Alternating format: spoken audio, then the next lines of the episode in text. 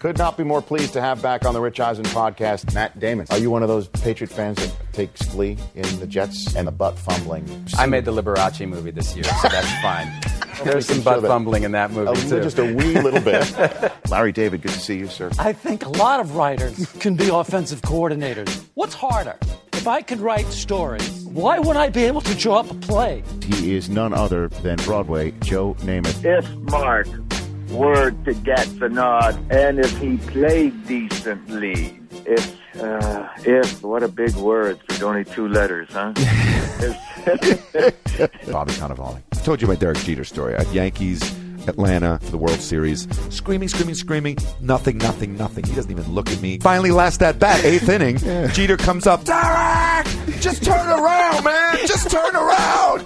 Finally, he like dumb. He does the thing with the weight. He's about to go up. He turns around. He looks at me. He goes, "Bro, I hear you." Hello, everyone, and thanks for joining us. I'm Richard Eisen. I don't download many podcasts, but when I do, I prefer the Rich Eisen podcast. Is your host, Rich Eisen. Hey, everybody, welcome to the latest edition of the Rich Eisen podcast. We are in April of 2014, the first podcast of April, uh, first week of. Uh, one month from uh, now, we will be on the eve, the cusp of draft night 2014. The one in which Jadavian Clowney may go number one overall to the Houston Texans, as he said at his pro day this past week that he should go, that he should be the number one overall pick. That's the sort of talk I want to hear out of Jadavian Clowney. Not like uh, anybody else really cares about it, but that's the sort of thing that I, I want to hear from him. I want a little bit of that that quarterback hunter in him on his sleeve a little bit. Good to see you, Chris Law, Good to see you, Rich. Welcome back from Thank you. vacation. Chris Brockman here in the flesh as well. Great to have the band back together. We got a good show. We do. Two in studio guests I'm excited about. Adam Carolla will be here in studios. Uh, fans of this podcast, regular listeners of this show know he has been uh, advocating for the raising, the extension of the uprights on the goalposts in the National Football League. Because as he says, how in the world can two 65 year old men with cataracts, Cataracts. standing underneath the uprights just look up as the ball sails past them and know whether it's really gone over the top of an upright, to the left or the right of an upright, when it's so close and the ball is so high up in the air as these sure footed kickers are becoming a little bit more strong legged each and every year? Why not raise the uprights? Be honest, when you heard that rule passed, wasn't Corolla the first thing you thought of? Well, when I heard it was being On the presented, table, yeah. that it was even up for discussion. Now, was I there some, thought of Corolla. Was there some misunderstanding? Because I misunderstood. I think I thought they wanted to raise the crossbar three or five Right. feet. Did you guys hear I that? thought that too, but then when I heard that they were banning the dunking of the of the goal of the ball over the uprights, for, uh, go crossbar. They did that the day before, or at least Got it. Dean Blandino let that cat out of the bag the day Right. before when he went on DP show. but didn't the Um, to big- me, that just shows you again. s- Sometimes the NFL just does not care if it's going to get slings and arrows sent its way. They should have just waited to the next day and say, "Listen, in addition to up- raising the uprights, we're now banning the dunking of the ball over the crossbar because you saw what Jimmy Graham did with these uprights now being five feet taller." If it, it might be more top heavy of a of a construct and thus easier to rip down with one paw of the hand. we put a man on the moon, Rich. We could keep that sucker up Uh, somehow. maybe so. I don't know. But it would have it would have prevented the whole no fun league slings and arrows as you c- accuse me of I'm indifferent. what to I it. agree He- get off my he- lawn mentality. well. But at any rate, Adam Carolla is going to be here in the flesh, Nice. and we are going to celebrate with him the it's passage a of big this moment. rule. Big moment for him. It is a big moment for him, and we're going to try and have a Patriot luminary call in. We're going to try. We can't promise. You don't know. But we're going to try and have a Patriot luminary call in. After- Somebody that Marco may or may Rose. not have been influential, correct? This person, this person definitely was influential. It's just a slight bit. If he calls in, we're hoping. We're, you know, as you know, trains sometimes don't run on time and schedules change. We're going to try and make this happen. Fingers crossed. Keep an ear out when Corolla comes on the program. And then Ivan Reitman, speaking of Draft Day, the director of the movie Draft Day that's coming out on April 11th, he is on the show in studio as well. He's the director of that movie. His latest in, I mean, you look at his filmography It's it's amazing. It's of so a good. producer and a director. Yeah, you got to look yeah, at the producer because he absolutely. produced Animal House. He didn't direct it. He directed three in a row: Meatballs, Stripes, Ghostbusters.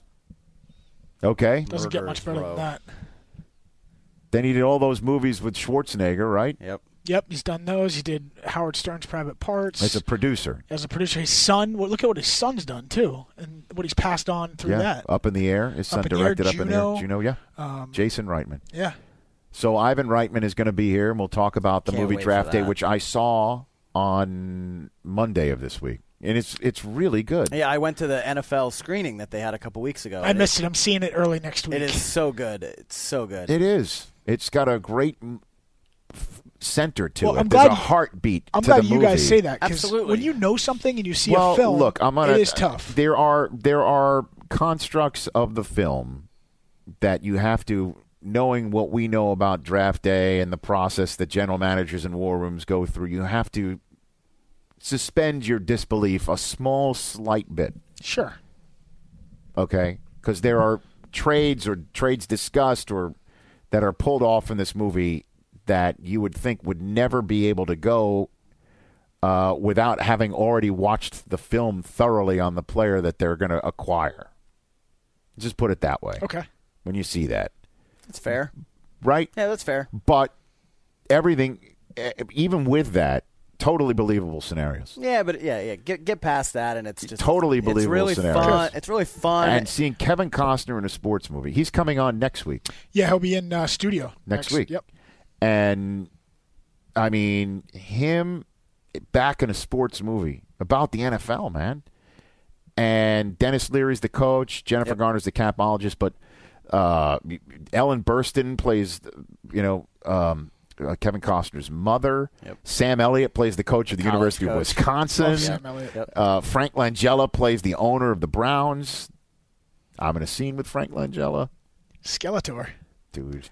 Come on, Law. Masters of the Universe, childhood. So th- this is what we're going to have on the show. Um, the NFL news to discuss the Clowney Pro Day. Again, I don't I don't know um, He looked good. He looked good. what to make of pro days anymore. Well, the here- Browns the Browns didn't even send representatives to to the uh, Clowney or Manziel pro days, but they're going to have Manziel in for a private workout and Clowney for a private workout Right. as well. It's not like they're ignoring the guys. They already worked out Blake Bortles this week. But it's just like we have we reached the point where working out at the combine and your pro day is unnecessary? Have we reached that point? Well, it's just funny to me that people think it matters more than the, The tape. 20, 30, 40 games of college that you have on tape. Here- Here's the deal: if if Jamarcus Russell had a pro day tomorrow, he might be number one on everyone's board. I mean, th- it, it it's unreal that Well, if you go back that if you go back that far, Apparently had a great pro yeah, day. Mayak once said it was the greatest pro day a- he's ever a seen. Phenomenal pro day. He also his bowl game against Notre Dame also elevated his stock tremendously that year. You but- just don't know. The, the only if I'm an owner in the NFL, I want to know is this kid what's this kid going to be like when the chips are down and adversity hits because that's that's that's what happens. Well, it's funny, and you mentioned that in draft day, Costner goes around and he asks all these questions, and those are the kind of stories that well, you find out. want to know Yeah. that about, and the only way you could do that is to see the tape or have the kid in in front of you and look him in the eye and kick the tires in that regard. Yep. And so I just don't know if the Br- uh, Browns are like, okay, we've seen him at the combine, we don't need to see him at his pro day, um, you know. And then the, and then you hear Zimmer, Coach Zimmer, Mike Zimmer of, of the Vikings, saying calling Manziel's pro day a sideshow. smoke screen. A little too Hollywood. No way, it's a smokescreen. I think that's just he. he- He's just an old school, hard nosed guy. Yeah, somebody wrote that column, and I guess it's an interesting theory if you're really buying into the conspiracy. it is tough to Like kind of what? dog a guy publicly and then bring him in and be like, "No, you were our guy all along. I was Well, just he's- doing he's that." not dogging him. He's just saying that Well, he's trying to cool the scent for other people, so maybe Manziel slips to number eight. there's no way he slips the number eight. There's no chance he slips the number eight. He's There's not- no way he he's slips not the going number past eight. three, Rich. There's no way he slips that far. He's not slipping past. Could he three. join our other guest on today's show up in uh, Oakland potentially? That's right. Maurice Jones-Drew is on this program. He's calling in in a matter of moments, is he not? He's calling in very shortly. MJ freaking D. I Mm. Johnny FF in. think Oakland? so, but he's got Schaub already up there, and MJD said that he's a Super Bowl caliber quarterback. We'll find out about that. That's what Maurice said on uh, on Wednesday. well, McGloin would beat them all out, so it doesn't matter. yeah, you're Penn State guy, huh? Yes. Sandusky's wife has to stop talking. come by on. the way, Come on. I'm, I'm, I'm, I'm potting down my mic for the, th this now if we're going to go down that route. she's got to stop talking. Rich, Somebody's got to get to her and tell her. I "Please haven't stop read a talking." single article on it. I'm, I got to catch the up. bigger issue is this, Rich. Have you recovered from Michigan's devastating loss in the weekend? Oh gosh, um, it's just the second straight year that we played a monumental What a game. basketball game that the whole country was tuned into and enjoying. Haymakers being thrown left and right. And We Fantastic. got, we got beat by an incredible shot. Imagine what Trey Burke Kid and made a uh, great shot. Hardaway Jr. could have done. Yeah, well, McGarry, who's sitting there in his in his in his now uh, uniform, or Yeah. at least he was last week without playing. But at any rate, I, I'm- I I I I wish they would still be playing, but it was great, and I'm still able to troll Albert Breer. well, to a on bigger Twitter. bigger point, Rich, Michigan basketball's back. Which, yes. back. Oh, there's no question. There's no question. Excited about that. Um, and what else? Deshaun Jackson's a Redskin. Desha- yeah. How about that? And all that stuff about division. gang ties and and what you know. Well, Richard what Sherman was had a lot to believed. say about that I this know week. he did. I, I kind of and look. Not, I don't think any of us truly know, but it, it, the Eagles by not saying anything when those reports kind of surfaced from NJ.com, um, it made them look good to their fan base for saying uh, an understanding of why you would let this guy go. But if you really didn't have that, those kind of facts or anything to back it up, you know, look, I'm an Eagles fan. You guys know I think it's the wrong way to treat a player, or the wrong way to do it. Now, if there's some validity to it that we don't know yet, you would think the Redskins would have vetted that. But um, it's I don't know. It's a little JV of me. If it's just a money issue and you don't want to pay the guy for the contract you signed him to, and you're releasing him, and then to let the allegations of gang affiliations to a guy that look, I, I watched that documentary he was in. He he, he had he, people were saying, well, if the Chiefs aren't going to take him and Andy Reid drafted him, then you know that he's trouble and he has problems. Well, when Andy Reid drafted him, he got on the phone and said, started talking to him about his father and saying, I don't want your father or any of the distractions. So that relationship was severed from day one. So it's not like he's going to go to Kansas City and sign with Reid and it all be good. But um, I, I don't know. I, I, I side on the uh, the player in the in this instance, un unless there's something there. Well, certainly the Redskins have the resources to find out if there's anything there, and uh, they went ahead and they, they signed him to a twenty-four million dollar contract over three years, and sticking him out there beyond the numbers with the with the numbers that he's put up, the most what touchdowns of thirty or more yards uh, of anyone in the league since he's come in the league. Coming off a and- career year, Well, and Re- catches and Redskins. yards Did you work on Total Access yesterday? uh, on Monday. They did a mind-blowing stat. I think uh, the Redskins under Snyder, I think, have signed 29 like high high-priced free agents. One has made the Pro Bowl, and that was uh, Hall, D'Angelo Hall, in 2011. Well, I don't know if D- D- Deshaun's going to make the, the Pro Bowl, but um, 82 receptions, you know, he 13 does have two yards. games against Philadelphia, which means um, Yeah, he's I'm going to worried. have some motivation in that regard.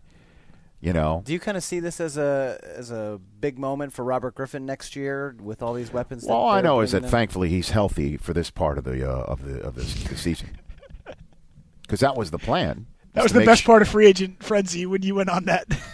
That was the plan was to make sure that he's healthy right now. That's why they sat him for the last three games last year. Wasn't any other reason, right? I mean, that's what I I believe what I hear from podiums in the NFL was like you got to keep him healthy for this part, and right now he is healthy to go work out on his own with Deshaun Jackson, and that is going to help the Redskins because he's healthy right now. and Jay Gruden. Yeah. He's healthy. So that's all I know right now is he's healthy. And Deshaun Jackson's there with Pierre Garcon. That's pretty damn good uh, units to have at your disposal. Jordan Reed coming back off a big year. And uh, the Butler in the backfield. They're set. I mean, Gruden's got some toys to play with. So, and the Redskin Eagles games are must see television. Um, so that's interesting in that regard. Um, so those are those are sort of- those are the things going on in the National Football League. And, Which uh, we're, we're just we're let's be honest, we're just counting the days to the draft. We're just trying to get there, I- and it's later this year. I I, mean, can't we would wait. be three weeks away normally. Instead, we're five. That's the exci- way we're I'm rolling. excited. I'm still gonna excited. be great. Uh, for the end of this show, Yeah, the housekeeping part of this Yes. program. Indeed. We have we're going to close the show with opens.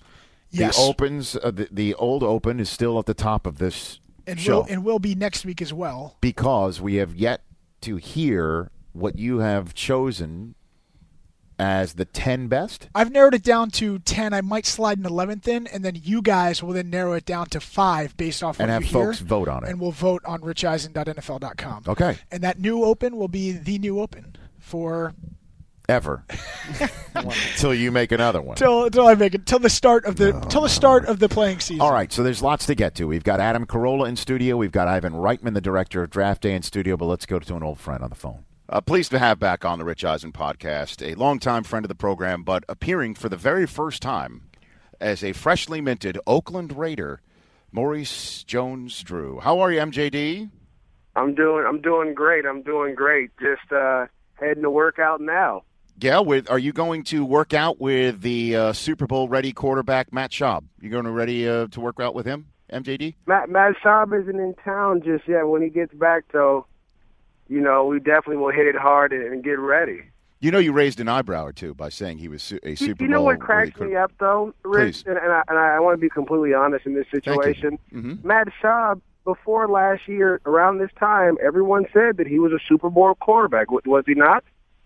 That was many people did have the Houston Texans I'm as just saying. I'm just saying, and so I just feel like, you know, he had a he had a down year, which everyone does. Everyone has a down year here too, Mm-hmm. and uh, he had a down year. But I, you know, after talking with the staff and talking with people about him, I know he's going to bounce back. And you know, I don't know when or what's going on. I just know that he has the ability to lead us there. Now, when you went through the process with Reggie McKenzie and uh, with the rest of the brass in Oakland, as you were making your, your visits, making your rounds, did they tell you Schaub was the starter? Did they tell you he was going to compete? What did they tell you about his? Uh, you know, they Status. really didn't. We didn't really talk about that. Um, what was stated to me was that you know we brought Schaub in.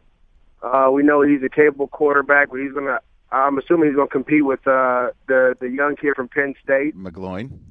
yeah, McGloin, and then uh, same with me. I'm gonna come in. Everybody's coming in to compete, and uh, he brought in guys uh, like myself, Justin Tuck, Lamar Woodley, Antonio Smith, Carlos Rogers, Terrell Brown, uh, obviously Donald Penn, Austin Howard, guys that come in and compete, compete, and and, and with the, the culture they're they're bringing in is a competing culture with with veterans and young guys, and we we gonna see how it turns out. But I'm very excited about it. though. Now, I, I, I don't know if you were doing that to mess with me because you know I'm a Michigan man. You left out a future Hall of Famer, perhaps the best two way player in the history of Michigan football. He, he Charles was already Woodson. there. He was. I mean, he was there and just re-signed. I, I, I Oh, was okay. talking about more free agent. You know, I, I try not to. uh well, that, that that that further lets me know that you're a Raiders fan though now. So now you can come. I'm going to get you season tickets and the black hole, Okay. and you could be the new Al Davis. because because I'm a Jewish guy from Brooklyn. Is that what it is? I, In that I way? guess so. I'm assuming. I, I don't know Al Davis's uh, background. No, but he I'm was. assuming You guys are Born you in guys are right Brooklyn. around there. Born in Brooklyn, and I have a just win baby mentality as well. I have this. I'm li- I I'm like to hear. I'm committed to. Well, you know I'm committed to excellence. You know that. I know you are. I mean, you- know. You, know that to begin with. So I, I'm excited, but I'm excited for you because this is your this is your hometown. I mean, you're born. Speaking of being born in a place, you were born in Oakland. Yeah, Right? born in Oakland. And where- So did Yeah. you grow up a Raiders fan, Maurice? Grew up a diehard Raiders fan. How awesome is this? Uh, my my senior year, Rich Gannon it took the Raiders to the Super Bowl in San Diego. I mean, it was uh, it was it was some good times. Obviously, you know, things haven't been going that way, but I feel like the organization is going in the right direction with some with the moves that have been made and the and the players they have there now. And uh, like I said, we just you know we're talking with some of the guys. Guys just can't wait to get back and play and compete. And that's all you really want at the end of the day. You know, we were going in, we're going into a tough AFC West division, but uh, I think with some of these moves we've made, we, you know, on paper it looks the right way, but we can we can fix that by working hard and getting the camaraderie and the chemistry together, and, and turn this thing around. I didn't even say we have James Jones, another Bay Area guy. That's, that's correct. He's mean- he- he's good. He's a good player, man. You're right. I'm just, I'm, I, but it's so funny that I, I say that it's, it's crazy how people can jump on and off the bandwagon in, in, in one year. You know, uh, I remember before the Super Bowl, there's no way the Seahawks are going to beat Peyton Manning and the Broncos. Russell Wilson, it's, it's too big for them. And you know, now it's Russell Wilson's the best quarterback ever. Yeah, well, you know us in the paparazzi. We're knee jerk. Yeah, you know how it is. And so I, I mean, I, I- I definitely after seeing Matt Schaub uh, for eight years, the way he competes, the way he plays, the way he, you know, when he had so much pressure on from Houston to win that first playoff game and performed at such a high level that year when they beat Cincinnati at home. I mean, that was, you know, that's the guy that I know, and obviously, you know, we all like I said, most of us last year didn't have the best year, but I know he's ready to bounce back and make plays, and and I'm just excited to work with him. Well, it's funny as you mentioned also at the NFL how things change so quickly. The last time I saw you was after you had a stellar performance on Thursday Night Football, beating Houston, which turned to Matt Schaub in that game, and now here you are, just a few months later, teammates in Oakland. And when you came on to our set after that game, we asked you about your future in Jacksonville, and you seemed pretty positive about it. You seemed very optimistic uh, and heard similar or expressed that you had heard uh, similarly from Brass in Jacksonville. I guess, for the lack of a better question, what did happen eventually? Really, I, I do not know. Um, I just think they wanted to go in a different direction. Uh, obviously, there's no ties to me there. No one drafted me, um, and so yeah, I understand the business. I understand that I didn't have my best year. They probably thought I was done playing ball, like most teams did in the NFL, and you know they wanted to kind of go in a different direction, which to me is perfectly fine. I get an opportunity here with the Oakland Raiders. They can give me a chance to compete and that's all I asked at the end of the day. And they were, they were the only team that was going to give me a chance to do that. So, uh, with that being said, I appreciate you know everything that, that I've had and done with the Jaguars and, and the organization. But now playing with the Raiders organization, you know it's it's new and the, you know it's going to be fun. It's going to be fun to show how much I have left. As your- most of your family here on the left coast still? Everybody. No that, that was kidding. another thing. I mean, I was three thousand miles away from every my grandmother. I get to you know, even though only in for two weeks a year I get to eat that gumbo that she'll make. uh, just because I'm on a strict regimen right now, I have a chef, so Oh, I'm making really? Sure I do all the proper things so I can play at a high level. Uh, but I will get that home cooking. Thanksgiving, I'll get it one one good time. You know, Christmas, we'll get it. Yeah. I might be able to send you a plate or something, some please, some hog mog, some collard greens, Oh, black yeah. eyed peas. Uh, th- you please. know. Absolutely. I'm all over that. I'm a soul food guy. I am. Are you? Oh, yes. Absolutely. Oh, you didn't you didn't well, know we- that about me, did you? I didn't. With, look, the things you find out on the Rich Eisen podcast, phenomenal. How many children do you have? You've got 3, right? Or I have three three crazies. But they're all crazy. ridic- like me, ridiculously young, correct? Oh How- yeah, yeah, yeah. What are they? Oh. Five. Well, my oldest one turned six here in a couple months. My daughter just turned four, and Mm. my youngest son turns three in, in about I want to say sixteen days. So Oh, My lord, I'm Oh, going damn, babies. I'm going crazy. MJD, I've got a, f- I've got a one. My my oldest is turning six in three months or five months. Pardon me, five months. Uh, I've got one that just turned three and seven months old, and I'm just. I, I, I do you. How do you sleep at night? How do you how do you get your rest? Well, similar to the NFL, I have a contract uh, Mhm. with my wife, and so the contract states during training and Yes. football hours I get to sleep, okay, and then other hours, you know, I'll, I'll tend to deal with it. But it- it's it's tough at that stage. I'm not going to lie, it's tough. Mm-hmm. It's Mm-hmm. tough. You have to be you have to have a strong. You have to be strong minded. You have to stand your ground because Mhm. sometimes it. You know, my wife was like, "Can you get him to tell?" I was like, "Ah, the contract states." mm-hmm. in paragraph five, uh, Fine page print. six, it says, And and I know "Thou for shalt not wake him up." the fine print. The kids don't usually read the fine print. To be very honest, No. with you. you know No, that's they don't. That's the issue when it comes down to it. but you know what? Even though it's hard now, once they get potty trained and they're able to talk, that's Mm-hmm. when I, I have a ball with them because now I know what they want and I don't have to, you know, clean up after them anymore.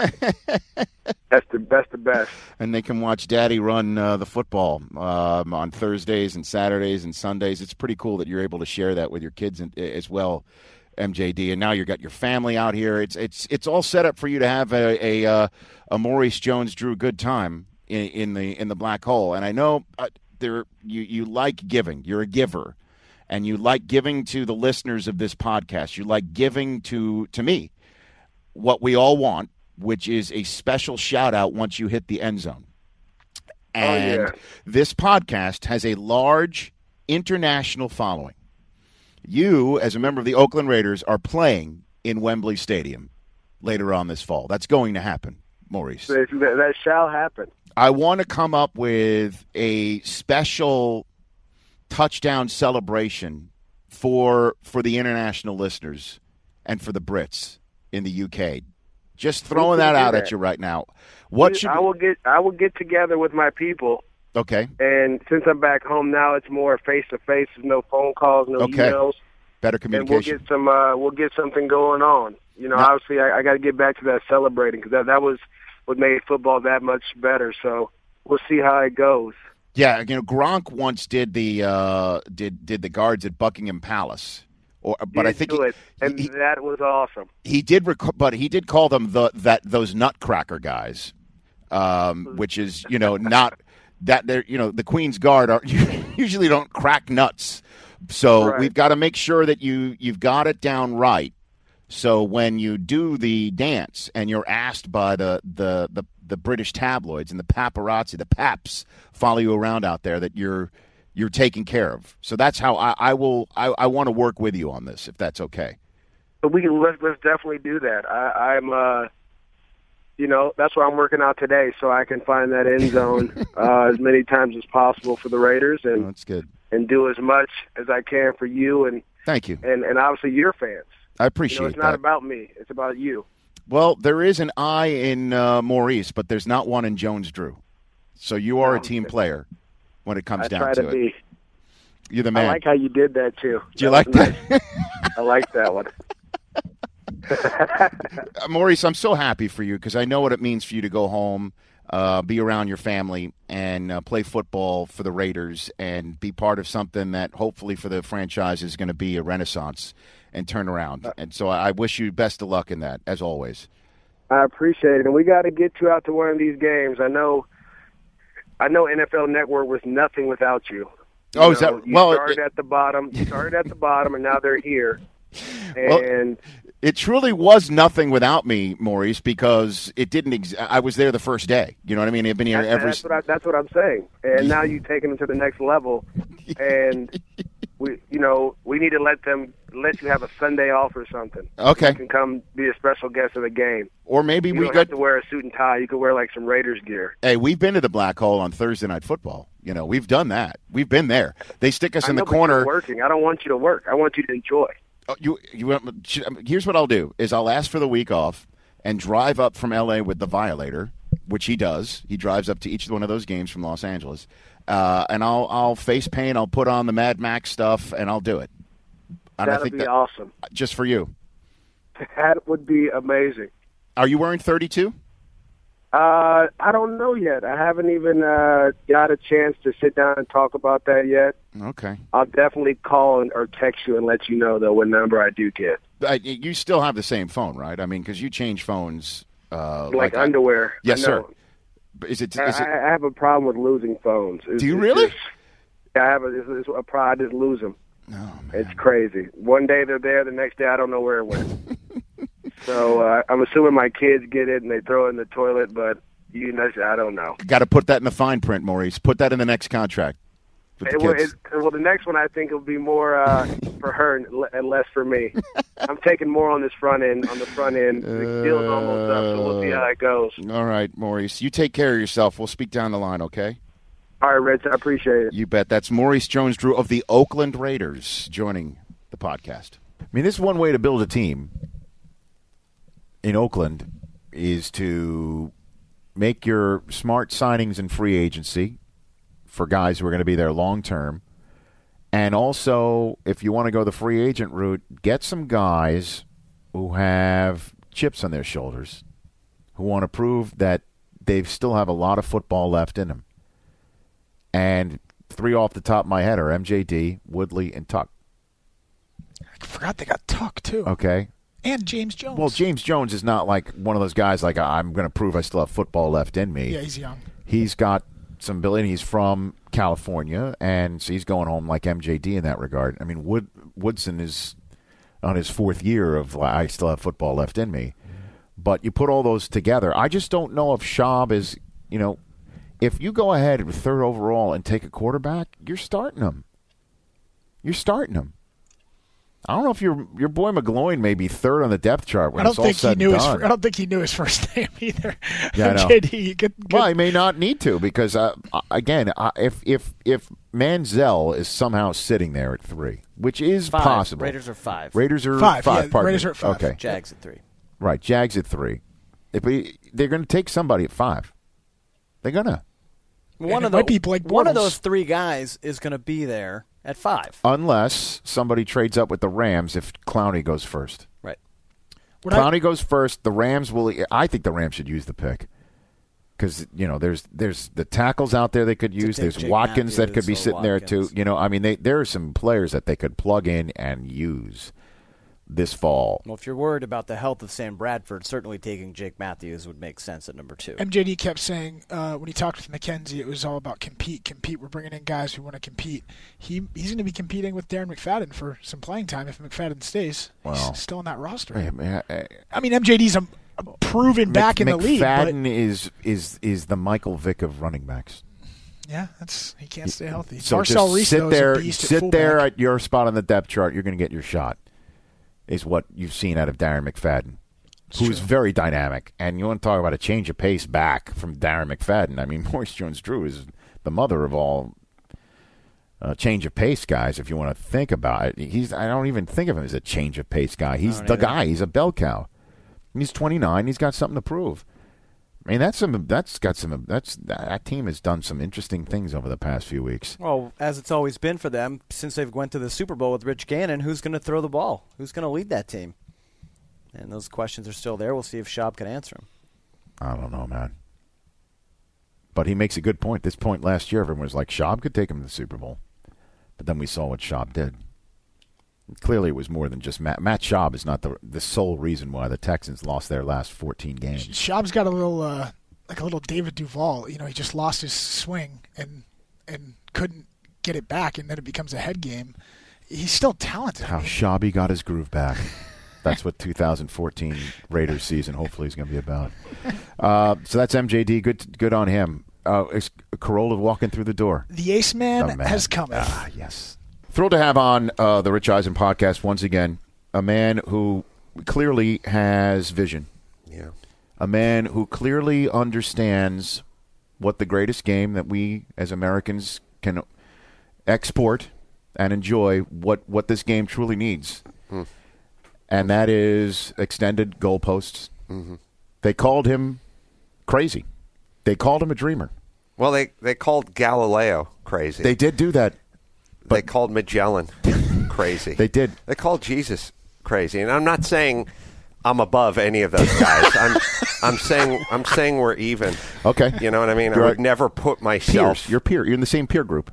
Yeah, Same I'm peer not group. going to put it's a it's a Brady Manning thing, I'm- but I'm not calling Mm. myself uh, Bradshaw. You know, I'm not saying I have all those rings. I'm Mhm. saying I'm I'm in that You, conversation. you are in the conversation. You you can't have a Magellan, Jesus, um, who- Galileo. Mm-hmm. Galileo conversation without Corolla Without- being woven into I- it. I agree. Otherwise, it's not a valid conversation. Good to see you, Adam Carolla. Good to see you, my friend. I, I agreed. It's not otherwise not a valid conversation, and it was what was it? Two years ago now. Was it two years ago, Chris Law? What was Three. it? Three years It's ago. been many years for me. 2010, it started being brought up. 2011 was when he, we went and kicked the Adam pole with Marshall holding. That is true. Yeah. There's a history here. There's There's, a little a bit of history here. Now no, I there know- is, and I'd, I'd like to talk about the kick, but you know, with the pending lawsuit and everything, I just Everything's up can't- for grabs at this I point. just can't discuss it I on know. air. uh, Well, we will obviously. discuss that. I'm scared to tie my shoes. I know. I'm scared to stretch in the morning. I'm every time my children come up behind me, I wince. I And it's- I'm in a, still in a lot of pain. You know, I, I leave my mark frequently in what I do. I didn't mean to do it there. a lot of but- guys have lower back pain. I have upper sack. and that's because of Rich Eisen. There you go. But again, because of You're this- not the only one. pending suit, I just can't. I understand, and we'll talk about that pending suit because I definitely want to talk about that with you. But but first order of business is the the extended goalposts. Mhm. You you said that they should just go to Home Depot and just slap some some extra plastic on top. They're not going to do that. They're going to actually put goalposts five feet up higher. No, I said thin wall, Mhm. five inch circumference Mm-hmm. steel or wide steel, just literally five feet. I was saying five feet, six feet. uh, Mm-hmm. You know, t- I, it wouldn't take thirty feet, just five or six feet, Right. And just a scissor lift and a welder, and just literally extend it. Now I'm sure they'll just replace the whole pole. Yes, they are. But either way, extend it. What we didn't get into, I don't believe, is it all started in 1986, 87 with the drive. What people don't realize is Rich Carlos for the Denver Broncos kicked that oh, that was an overtime Right. win for Denver. People just went, "Oh, that drive went down and beat the Browns and won the Yeah, game." the same way that the the uh, Bill Buckner play won the World Series for the Right, Mets. No, it was right. just a game six. There was actually more to come. Right. After well, the that more to seminal come. moment. If Thanks you, for bringing that up, Rick. You if betcha. you guys want to take a look at that, 1986, Rich Carlos kicked an OT field goal that won it for Denver, but that ball went right over the top of the upright. Now, that was a full 30 years ago or 28 years ago, Mm-hmm. Mhm. and it was driving me nuts. It happened on Monday night last year. It happened on a Sunday night game. It, it happened all. It was driving me insane that it was so insanely obvious. And the other part that drove me insane is every time I would bring it up, someone would pause and go, what if they used lasers and then put a beacon in the ball? And I was like, or they could extend the ball. and then Exactly. they, would, they would pause and go, what if they capped it and put one over the top and then put a center one down them? And I went, or they could extend the pole. I couldn't figure it out. Finally, my dreams have been answered. Yes, your dreams have been answered, and and interestingly enough, you know, uh, you're lockstep with Bill Belichick because he had the same issues. Clearly, Well, if you And- see the Ravens game, where I don't know, game number two of the season or whatever it is, well, it was where- it was it was not this past season; it was the year before. Oh, the year before, right? But either way, where he's grabbing the guy's arm as they run off Yeah. the field. By the way, uh, young folks that are looking to get into coaching, who are thinking about accosting officials as they're running for the tunnel, Hmm. it- never in the history of the game has the accosted official turned back around. Run up to the fifty-yard line and waved off the field goal. it's never happened. So It's not- I know. you- uh, all you're going to get is fined, and you, there's zero upside with a Yeah. you know it's right up there with uh, sc- messing with a cop's horse. it's just there's it's never worked. There's no upside with a huge potential downside. Right. And so um, they went to the owners' meeting this year and threw that out there. And I thought of you immediately. You know, I Thank thought for as did most of my Twitter feed when did, when when you first heard that this was actually going to be Yes, it- placed in front of the membership of the National Football League. What'd you feel? A sense of pride? What'd you feel? I, I remember my seven-year-old son came in the room and said, "What's wrong, Papa?" and I said, "Those are tears of joy." And we I, we embraced. Mhm. and uh, I cried, I sobbed, and uh, he started sobbing, and uh, You'll never forget I it. just I won't forget that moment. Yeah, Yeah. Eh, I called him son. He called me father, and uh, you know For the that was first it. time, or for the first time. Wow. Yeah, he'd been calling me Rick before that, which is like I don't even know where that came from. I said, look, it's either Adam or Dad. Hey, Right. Where's Rick coming Where from? is he Rick never coming explained that, from? but he called me father, and I called him son, and then that that was it. That goalposts put it all together. Mm. Put it all put it made our family whole again. And yeah, everyone tweeted me a thousand tweets like yeah, thank. and I, I've got to say, you know, I it, the you know my crusades extend well past the NFL playing field. Mhm. I was screaming at the city of Los Angeles for the stupid big electric freeway signs that said "click it or ticket" because every time you get in your car. You ever do that move where you don't put your seatbelt on and you're just backing down the driveway Mm-hmm. and the car starts going off like a pinball machine because you're not? I said, why do we need big freeway signs explaining to us Mm. what is already going on inside of our cars? It does seem to be misplaced. Right. Me- So? Meanwhile, I've passed a whole bunch of oh guys on you know the 405 and the 110, worst traffic in the world. the people that get into the little fender benders, but their cars are fine and they're standing in the middle lane outside of the car, drawing a chalk outline around the car. And the, the CSI guys are coming, rappelling down from Huey's. And you're like, pull your car over to the shoulder and then exchange information. It's not a crime scene. Well, as I traveled, Yes. I started passing all these signs in other cities. You'd be driving through Denver and you'd see a freeway sign and it would say, if it steers, it clears. Meaning, if you trade a little paint with someone, get off the freeway and then exchange the insurance information. Right. Or if you're in Los Angeles, try to run down the illegal. That's Get him in a headlock. Which my parents had to do once, by the way, on the 405. Right. That- that's, True that- story. That's what I'm saying. So either way, do it from the shoulder. Don't do it from the third lane. Right. And I kept saying, but why click it or ticket? Because everyone already knows that. If- Yes. And uh, sure enough, I, I got into uh, Lieutenant Governor Gavin Newsom's ear, and I got into uh, Eric Garcetti's ear, the mayor. The mayor of A- Los and Angeles. now, if you drive, it says in a, in a case of a minor accident, pull off to the side. There's no more click it or ticket. You are truly a factor. I mean, a, a factor. His office is running for office this in the is, future here. this is impressive. I really mean, should, You get yeah. things done, man. You I- I get do. things done. You're a visionary, and not only that, though, you act on it. That's right. You're an execution man. You execute. Yeah, no, it's it. It'd be easy just to you know sit with you and the rest of the folks in the front of the bus with the air conditioning blowing and and, and Yeah. enjoying our bottled waters Sure. and watching our flat panel televisions. But I got to roll up my sleeves, get out there, and you know hit you're a the man streets. of the well. We knew you were a man of the people. Yeah. To begin with, Mhm. and so um, what what what next then? I mean, what next for you? Well- after the I mean, because the goal it's over. The goalposts are- it's it's done. They Yeah. Mm-hmm. passed it. They went ahead. It's gonna go down. We're gonna see new goalposts in the National Football League to the point where I think that it's part of the reason why they, you can't dunk over the goalpost now because it's now high. There Right. must be some sort of physics involved here. Sure. That if Sure. you if you put force on the sure on the crossbar. Yeah. You Well, now know. that Tony Gonzalez is retired, we don't have to worry. Well, as Jimmy much. Graham was the one who damn near Graham pulled was, the thing down. Yeah, Graham's been doing a lot of it. a They lot had of it they too. they busted they stopped the game for for bringing out a, a ladder and some guy runs out with a ladder and a Torpedo and level. a straight edge right. No, They you had got to one put of a, those? you got to put a level on it. You had to put a level on it. Yeah, they had Yeah. the level on it. Right. They Yeah. brought the level with the with the you know the I'm still rooting for The the, water. because last time he was on, he, he said that, and you brought up the analogy of when you're in the playground and you're, you're down 15, you have no chance at winning, and you say, "If I sink this next shot, we're tied." And Right. you just do that, and uh, it's such a great. It would never happen in professional sports, but in some mannerism, it Like does rock need and to be jock. enacted. Yeah, kind of like rock and jock, the 25 point basket.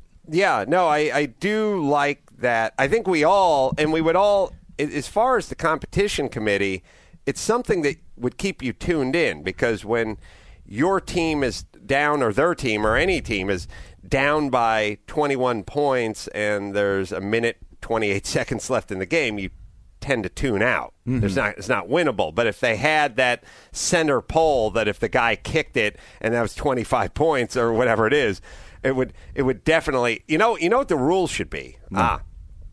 And maybe uh, I'm just repeating myself, but that center pole we talked about Yeah, hitting, right. that should just bring you to a tie.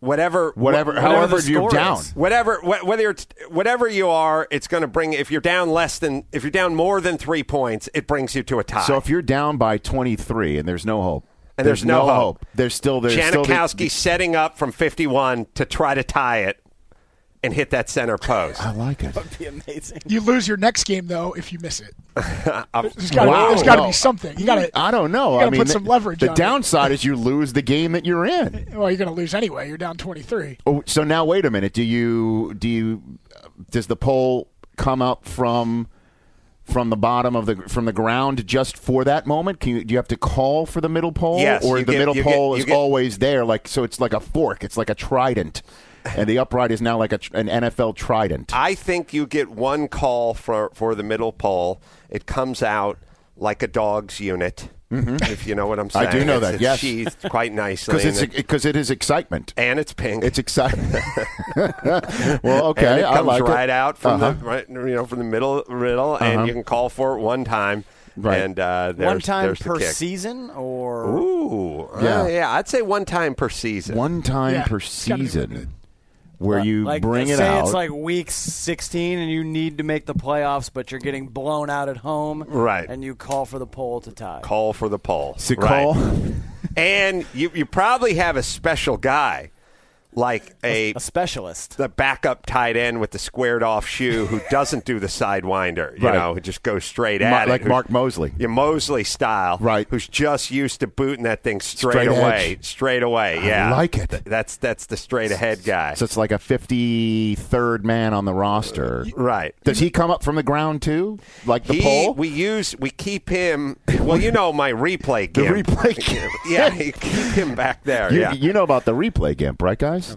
about, this, that that there's somebody who has not seen any part of the game at all, he, he doesn't know what football is. doesn't even know, uh, just and and he's dressed like the gimp, kept in a in a the bowels like a, of the, the bowels stadium. of the stadium, Cellar. in a in Mhm. a yeah, And in, we- they- in a trunk, and then you bust out the replay gimp who who is with the He goes under official the hood. reviewer. Well, he has a Wrangler like the Buffalo at Colorado when they runs out on the field, but they're flogging him the Right. whole time, you know. But they're running him out there, Right. and he just puts he goes under the thing, and you know, was his foot in? Was his foot out? Did Right. the ball? It's either thumbs up or thumbs down. He doesn't he doesn't even know what he's looking at, and then it's back to the back to the bowels of back the to the stadium. bowels of the stadium, Right. So and that's where the specialist should be kept next to the gimp's I do. trunk. And the reason for the gimp, and, and, and by the way, we're not cruel. There are holes in the trunk, obviously.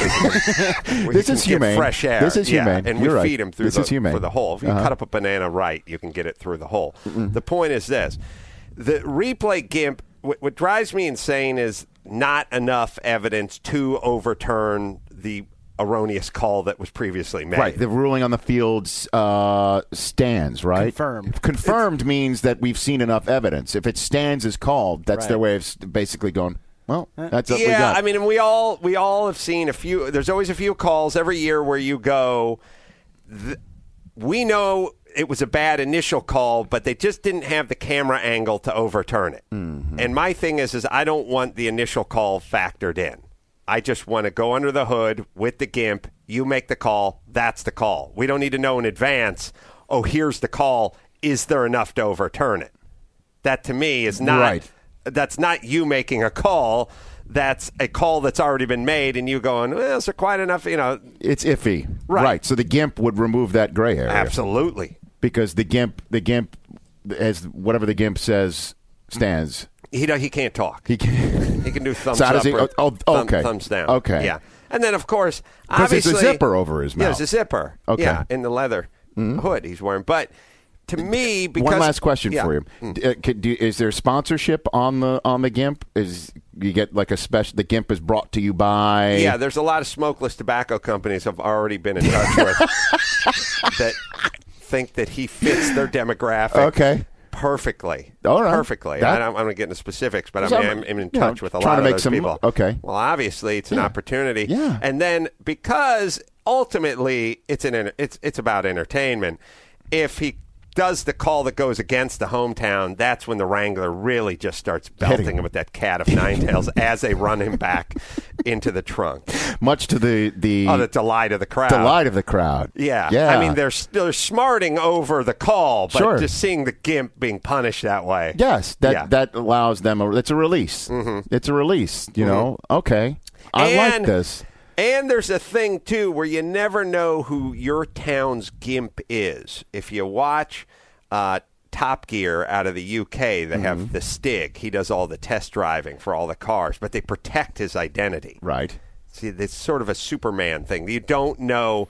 You can think, oh, is that guy some F1 driver who's doing this? But you don't know who he is. Is the GIMP's identity ever revealed? Nah, it's never revealed. Never. Never So it's a revealed. guessing game. Yeah, sure. Time and every immemorial. once in a while, you're just walking through town and you lock eyes with a shorter, stout guy Mm-hmm. who's got some lash wounds on him. You are, know? there, are there 31 gimps? yeah. hmm Mm-hmm. One for each Obviously, stadium, yeah. We right. have we have each one has a stadium, and he goes that. The, g-" but he you'll Well, it's never just know. like every stadium has its own replay official. Right.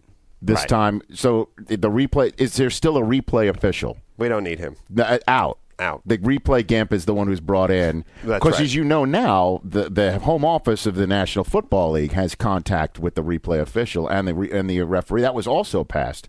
Right. With a new rule with your extension of the goalpost up. Right, right. That so now the GIMP we're, we're GIMP is now part of management in a way. Mhm. I don't know if the, uh, that's going to be a tough sell. That's going to be a tough sell. You know, Adam. they said that about extending the goalpost. They did. the Um, click it and the click it and ticket. They said the same thing about that too. Yeah, They said it to Rosa Parks when she moved to the front of the bus, but that doesn't mean. And I'm not saying I'm above her. I'm saying, You're a peer. well, Just as if another you're going to person. have a conversation, obviously my name is going to have to be Sure. woven into that. well, but it, like I said, it, it helps certainly because I've been I've been in that meeting room at the owners meeting. I've been in that meeting room at the owners meeting, and you need to have some serious clout behind your ideas, and at least with your extension of the goalpost upright concept, to have somebody as influential as Robert Kraft raise his hand and say, "My team will go and." Be behind that idea. You need that. You need the man who has hired the modern day Belichick to do that and he is on the phone right now to celebrate with you, Adam Carolla. Really? Mr. Kraft, are you there, sir? Hi, how are you, Rich? How I'm- are you, Adam? Good. Good to hear from you. Well, we like uh, we always like to speak with influential uh, opinion makers who can change things that are important to the culture of America. They want to Thank you. always be sure. You know, first of all, we have a mutual pal in Howard Stern. He always has said how what a great comedian you are. Well, God bless him. I, I was uh, I was over at uh, Jimmy Kimmel's house uh, a couple of days ago, and he told me that Howard somebody posed the question to Howard who could take his place, and he Right. said, "Well, maybe Adam could." And I was Hmm. Mm. profoundly Well, there flattered. you go. So the only thing I got to put a little pin in your tush and say, why didn't you start? You should have gone on Howard and start working the room quicker uh, on the goalpost, and then maybe that game we had uh, With in the Baltimore- 2012, I Yeah. bet. Yeah, with the I can't- Ravens. That's Yeah. right. Yeah, yeah. Um, the one where my favorite coach um, tried to chat with a ref at the end, but um, you know it was pretty cool. We we actually wanted to get these goalposts to be higher, but uh, the word around our room was that Adam Carolla said it's okay if they're five feet. Well, eighty-five percent of those kicks fall under the five-foot limit. You know, And like the one in Baltimore. I mean, against the Ravens, that was I don't know two feet above the. That went way above it. Oh, did it go way above it? Yeah, I mean that went way, and and was it more than five feet above? I it? think it looked that. uh, Do you think, Mr. Kraft, if if the uprights were extended that night, it it, it would have it would have been more uh, certainly it would have been an easier Uh-huh. call. I, I, I'm not sure I should be chatting on this issue. and I need all my cash flow. So I'm going to let you guys comment. But Adam, you must be very cool because Rich only has the highest grade talent on his podcast. So I, ju- I just wanted to call and say thank you, There you for go. helping to improve uh, I- the NFL this- game. this and is it's a- a, pleasure to talk to you This is a both. great moment in my life. And Mr. Kraft, before we hang up, can I tell you a quick story? Sure. That might involve a small pin in your tuchus. I was uh, backstage during the finals of uh, Celebrity Apprentice, and I was hanging out with uh, Penn Jillette and I think Dee Schneider and uh, George Takai and Paulie from uh, uh, W- Orange County Choppers. Okay. And we're all standing back there. And um, Trump came back and he said, I'm going to bring you in my dear friend Bob Kraft. And you guys are going to get to meet the Bob Kraft. And he turned around and walked out of the room. And I was looking at the biker guy, the magic guy, the Star Wars guy, and the gay guy, and the rocker. And I realized none of them knew. I knew Robert Kraft. course. They didn't know Bob. He did the Bob Kraft. Oh, And he I dropped- said, I'm the only guy in the room who's excited because I know there's going to be a guy with uh, two tone shirt collar and cuffs coming in here in a matter of seconds to give me a Patriots pin. And I, it was partially his fault because he called you Bob. He should have called you Robert Kraft. I know you as Okay, Robert well, we'll- Kraft. We'll, have to. Uh, we'll have to um, get him uh, straightened out on Fire that. Trump. Um, Tell him it's uh, always Robert Kraft. Okay. Well, um, whatever as long as it's positive, It whatever is. you want to call me. It's Uh, a- I call By you- the way, let me ask you Hmm. because I get, I get. You know, I I'm I believe in tradition, roots, and Yes. we have a pretty good winning record uh, when I wear that blue shirt with white collar. Yes. And but I get ragged sometimes. People say, "Geez, the guy's got only owns one shirt." But- uh, so what do I do? Can I do I keep it going, keep tradition, or do I mix it up? I'll tell you what my answer would be to anyone who said that. I would say, yes, it's true. I only own one shirt, but I own three airplanes. bitch." that would be my answer. I say Mr. keep the Krabs. shirt. You're a very accurate reporter. Very good. Thank you so much. Hey, And, listen. uh, you guys be Oh. well. Thank you for calling in, Mr. Kraft, I, wa- and thank you for making Adam's dream come true. for the, oh well, great. It's- He's an LA guy. Is he a Pats fan? Of course. Wait till I tell uh, Bill Simmons, the uh, sports guy, that I spoke to you. He'll That's have to right. He'll be change his jealous. Underwear. Yeah. All right. Well, thanks for your influence. You be well. Take care. Thanks, Mr. Kraft. That is Robert Kraft, the owner of the New England Patriots, calling in. Yeah, well, you know, my honest thing with the with the uh, with the Patriots was Mm-hmm. I always wanted them to win because they're always just a, a fun team to watch. You know, back in the day with Grogan and, Mm-hmm. and company. I like their uniforms, their old school uniforms. Oh, with They're Pat the always red. Patriot on the helmet. yeah, they still bring that. They still bring When that they play back. the Bills at Orchard Park and the Bills are in their throwbacks, it's the best. Yeah, the Bills, Pats, and the Pats had something going, which was the belt, like the black belt going through the pants, you know, Mhm. that you could see Sure. through there. And I always loved them. And then they never stopped. Then a certain part, they came came a time where they never stopped losing or winning. They would never. They just won everything. And then I was like, screw those Pats.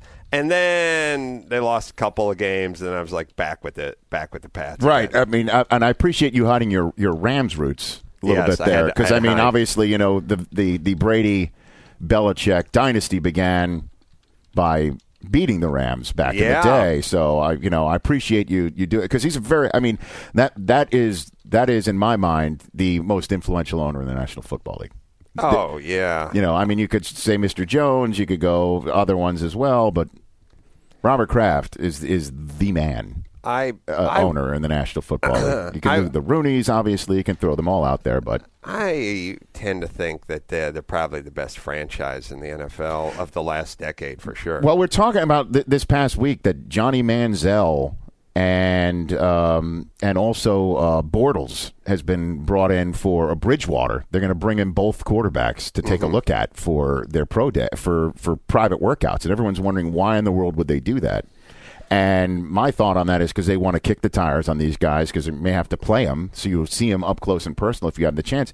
And Oh, if you good have an point. own, if you and if you have an owner who's like, okay, I know I'm paying Tom Brady a, a billion dollars, and I know you know this process costs money. You got to send tickets, you got to put them up. I mean, it's money that some owners might go, I don't know why are you bringing them in if we're paying Brady all this money. Bob Kraft is or Robert Kraft. That's right. RKK, Mr. Kraft. Right. Ba- bring him in. I mean, he just like he's he's throwing his weight behind him, you know. Well, in that regard. also, what's Brady going into his 13th season or something? Well, Brady's going to be Bra- Brady is, uh, I believe, thirty Uh-huh. and but you're not going to draft y- to get Manziel or Bridgewater. You'd have to give up the farm to get up from from where they are, which I believe is drafting thirtieth, Right. To go all the way up to go get him, Right. You'd have to give up the absolute farm to get him. Mhm. So if you're draft, you're not going to sit him behind Tom Brady for four or five years. It makes no sense to bring these guys in unless you want to kick the tires on them I have not. to know what they're going to be like. I got to be honest, uh, R- Rich. Yes, sir. Richard. Yes. Uh, Adam. I've been, you know, kind of not, you know, following the game very close and mostly focused on this click it or ticket thing and Yes. the upright, but not the actual players and Understood. stuff like that. So um, if I'm uh, the Patriots, you Yes. know, I say trade Aaron Hernandez. Go up a couple of notches Yeah, yeah. in the draft. Sure. Get a shot at Manziel. I, have mean, to I'm- tell you, his Hmm? his his value has taken a little bit of a hit. Aaron Well, he's Hernandez. still a p- Pro Bowler, as far as I know. I, I mean, obviously he's got some value. I, I'm saying trade up. I'm glad you. I'm glad you um, they- waited to to posit that theory uh, Yeah. after Mr. Kraft I mean, hung up the telephone. Gronkowski's been injured injury free for the last few years. You got a you got a Pro Bowler tight end in Gronk already. Right. No, I hear you. Again, I've not been following the rosters closely. Yeah, you've understood. and you know, I do drink some, you know, on Sundays, so I'm not. It's not always A clear little what's blackout. going There's on. a little blackout on your. Well, that's the I- blackout Sunday blackout stuff Brownout, you're referring Rich, to. brownout. Okay. That's i I'm at home. I'm not driving. I'm Understood. a skip loader. I'm just at home, wondering if I have twins or triplets. You know, you know what I'm saying? Mhm. I see three people. I know. there are only two. I hug the one in the middle. Maybe that's why I calls you Rick. Yeah, you know what? Could be Could that. be something. Could be yeah. that. I don't want to, you know, get too deep in this. Mhm. You know what I mean? It's what it's it's your business. No, no, and I keep it in my business. You know? Mhm. It's very private. But yeah, I thought that would be cool to have. Yeah, tell Simmons that. Have Simmons try and get him on his podcast. Ace man, what's it? Bob Kraft said what? Tell them all. So what is going on with this lawsuit? I know you want Oh, to talk about this. Do you want man. to talk about this? You can Yeah. talk about it if you don't want to talk about it. You don't have to talk about it um, Um, um, I because because it threatens this entire medium. Correct? It it does. It threatens uh, me and you and everyone else uh, who's doing a potaroo. Um, we were sued, my podcast, by patent trolls, and they. The, the, the thumbnail sketch of patent trolls are they they they're a conglomeration of lawyers and bankers and sort of Rich Whitey at his worst. People who have money to spend on this sort of thing. Guys who wear shirts with different color cuffs. No, uh, no, and- wait. uh, Hold okay. on a minute. Yeah. Now, you know what I'm saying? Yes. And they buy up patents that, that are either not being used or have no real application or anything, and then they figure out ways to apply them to e-, existing businesses and then they call up, you know, Google and they go, "Hey man, you're using our technology." And they go, "What?" And they go, "We're now we're suing you and or you know, give us 10 million bucks and we'll we'll leave you alone." And I sort of heard about it and understood it, but they're going after Google and iTunes and you know big you know big conglomerations that have lawyers and, and billions of dollars and stuff like that. Well, Mhm. they decided to come after us. Why?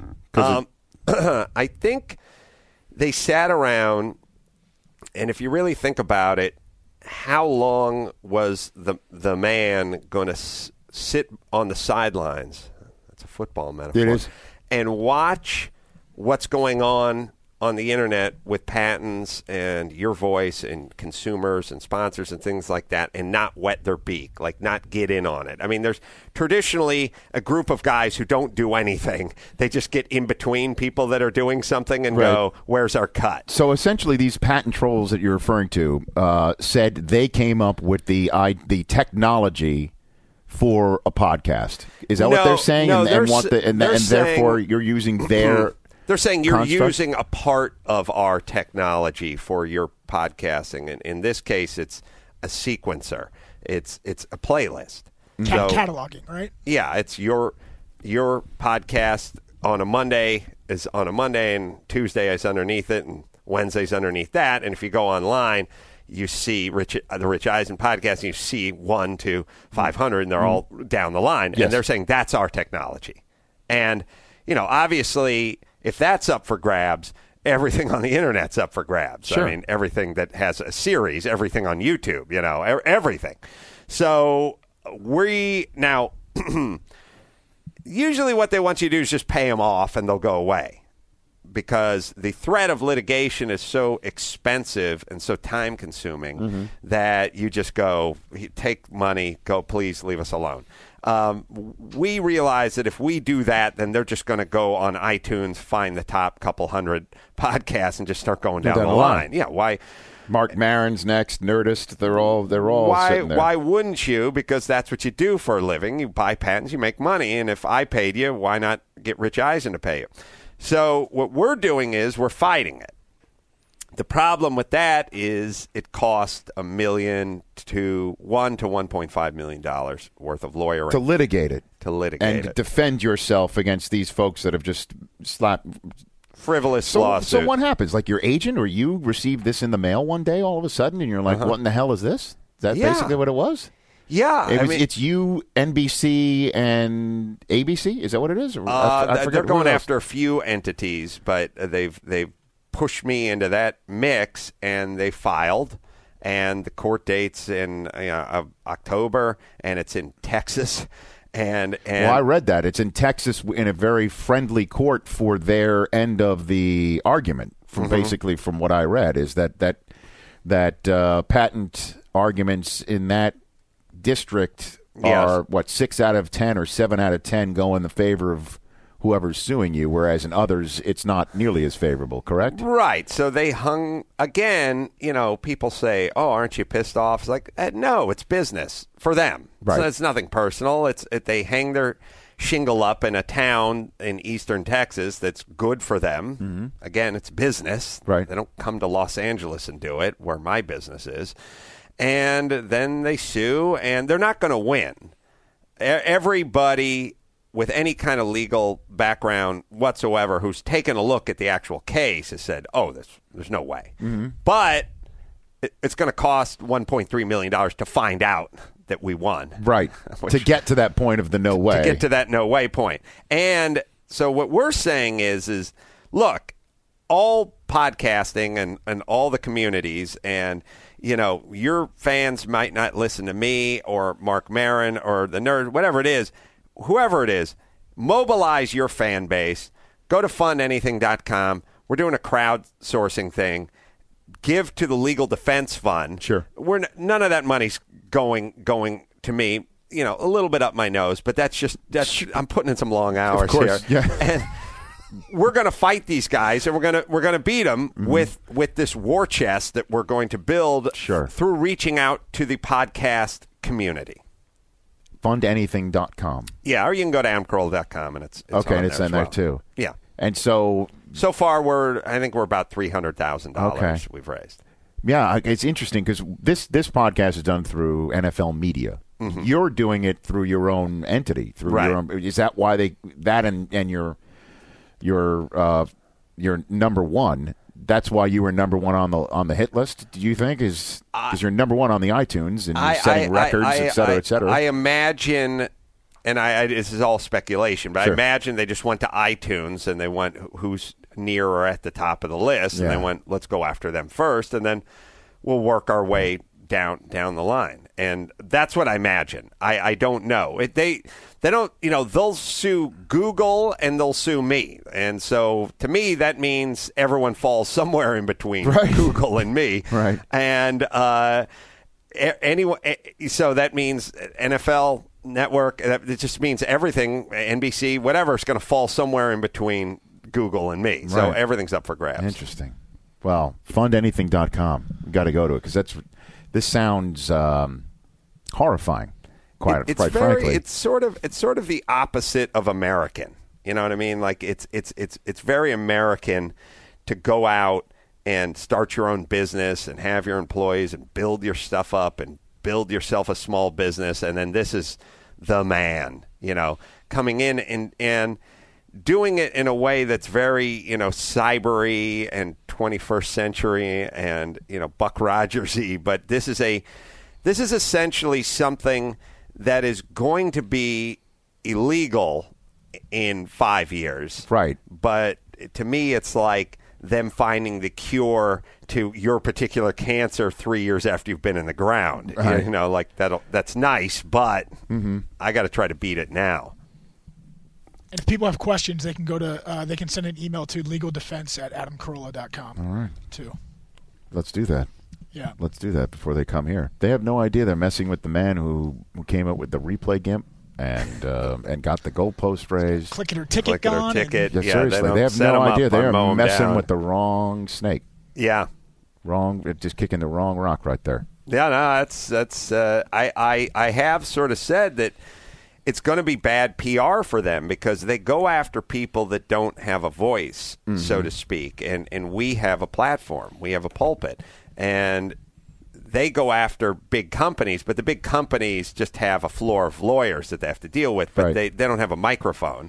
And they're going to drum up, and I've done plenty of interviews about this, and Sure. of course I'm you know making the making the rounds, but this should turn into a story of who these guys are because I, I don't you know this was a calculated mistake, I believe, on their part because their deal is fly under the radar, make a bunch of money. But now they're shining a light on who they are because I'm out going everywhere talking about it, people writing articles about it, Capitol Hill, and Obama's talking about it, Right. and now they should have kind of stayed in the shadows and collect, hammered those checks rather than going after people that were loud and had a voice. Mm-hmm. Mhm. Yeah, have, have a serious platform. Uh, before I let you go, sir, catch a contractor. Sundays at ten on Spike TV. You're catching contractors. Yeah. doing the wrong thing, right? Yeah, that that show's going very well. I uh, I I'm I'm not surprised, but it's it's weird that I I sort of.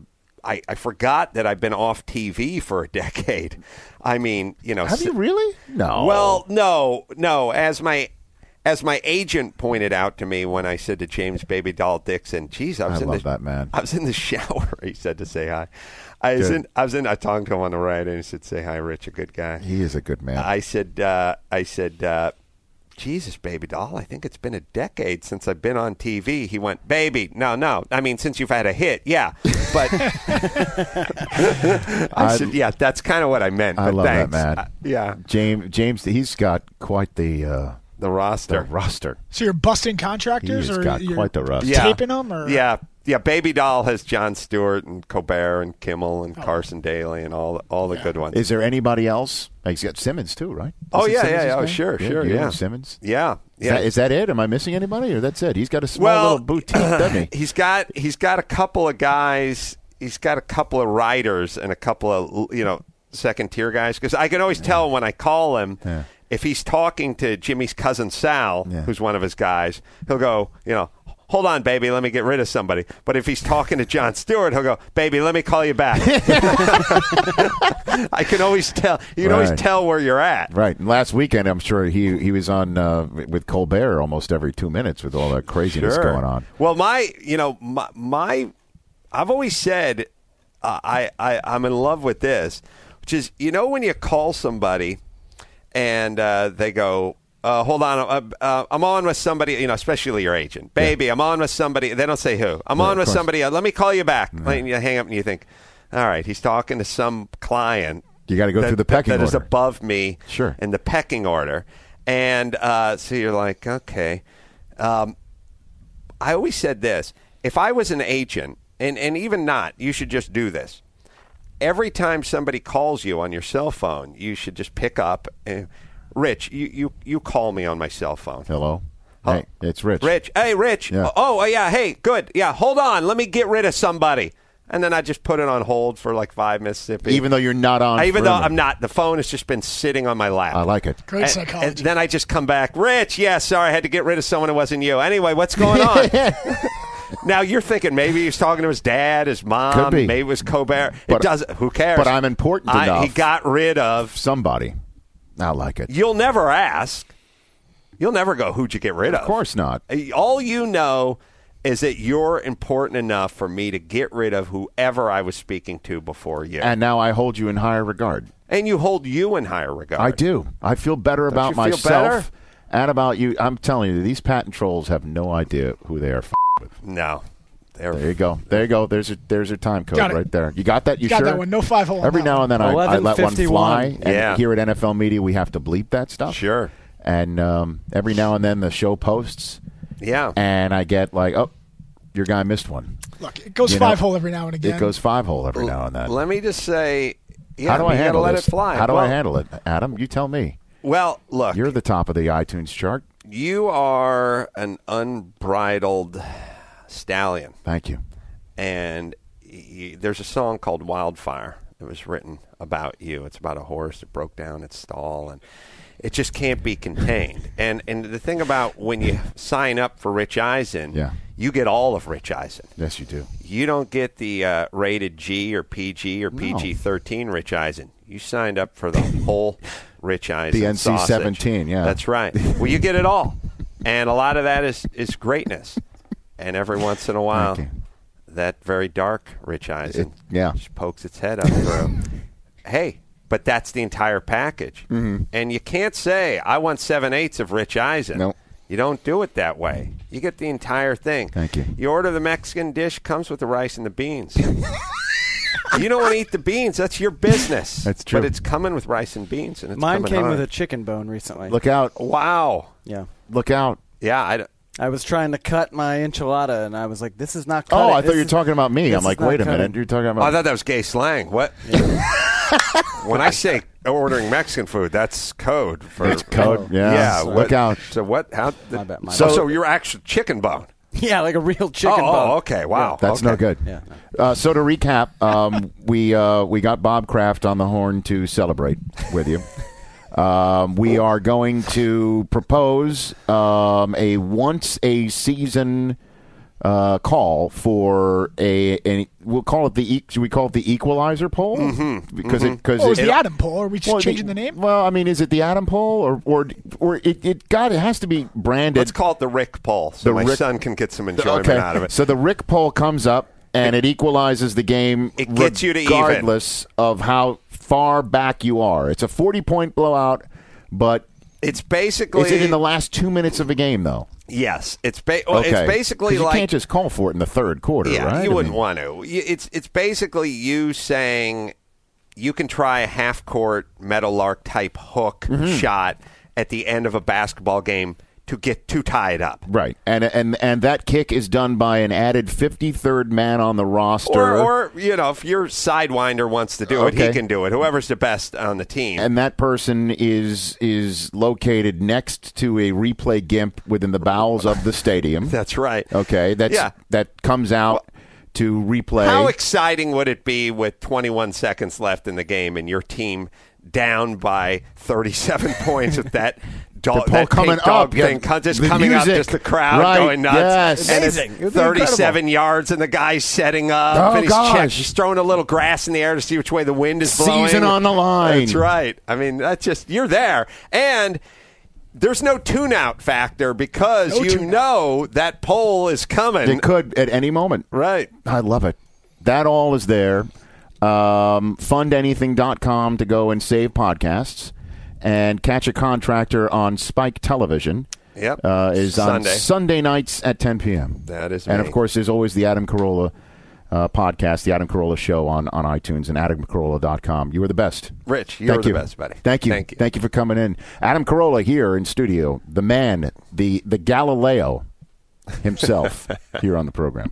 I am pumped for this one. Um, this man, uh, very few people have directed me in my lifetime, certainly on Well, the silver Su- screen. Susie uh, on a di- Well, I mean that's my wife. Yeah, we're okay. talking about on a daily basis. I'm There we talking about on the silver screen, All right, gotcha. and um, I'm I was honored to be in this film, honored to be um, here in the same studio with the uh, director and uh, producer also of Draft Day that you can see in theaters near you on April 11th. Ivan Reitman, good to see you, Hi, sir. Rich. Great to be here. How are you? I'm feeling good. You know, nervous. We're just about to open. Yeah, it's coming. Yeah, I feel good because people seem to love it. I feel good because uh, even you know we knew that sports fans would probably dig this, but um, um, you know we do a lot of early stuff, early marketing stuff, and Right. uh, from the early screenings that we've had, we've learned that people who know nothing about football have, you know, are lo- loving the movie as much as uh, people have watched. Well, and the reason why the movie works, from my point of view, um, is because of, of exactly what you're bringing up right there, Ivan, is that people who might not be hardcore football people are enjoying it because draft days that we have been a part of now for 11, this is going to be our 11th NFL draft that we're covering on NFL Network, it's filled with narratives and stories and dramas within families and dreams coming true and also um, pe- kids who fall down draft boards. It's not all hunky dory and, It's not all and- and good news, roses, is it? No, right? man. No, but it's all stories though. Yeah, all of great them are stories.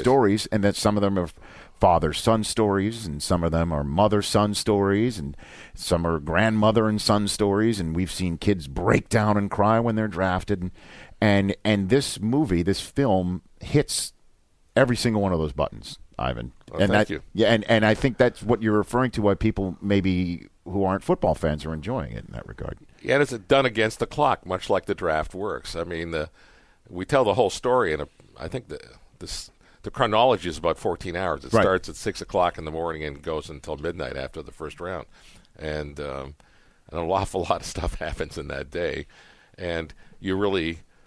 It's almost like a, a sports event in itself, and uh that was sort of the focus um, of the telling of the story. How can we do a movie that has a kind of a touchdown pass at the last second of the game without ever going on the field? Right, and it's because it's it- it's an interesting. I, s- I always enjoyed the draft, um, being a host of it for many reasons, and and I always wonder what why is it so interesting, right? Because all it is is it's just names being ticked off every ten minutes, or when we started was every fifteen minutes, and and it's also if you think about it, and all the stuff that we do here, Ivan. Thursday night football and also Super Bowls and combine coverage and the Hall of Fame. It's the only event where the newsmakers, the general managers, right, are not in the building. They're not physically there. I know that's the remarkable thing. Most most people think when they watch the draft that all the people are it's it's the it's the action at the tables, But- Right. But, the tables are only reflecting what's going on in 32 war rooms across the country. I think I thought that was amazing. I mean, the hard part for me as a film director was, okay, so that's a lot of phone calls because there's Mhm. all this negotiation and trading and and uh, asking of questions and how do you do that and make it look make it a movie, not just a radio show Right. and um, um, so we started developing the split screen idea. That was great, by the way. And how? But in, in, and when folks see this too, it's the split screen idea is not just uh, two people on either side a normal split screen. They they sort of walk through the other one's. Yeah, it's not Doris screen Day as and well. Rock Hudson, you know, from ni- the 1950s.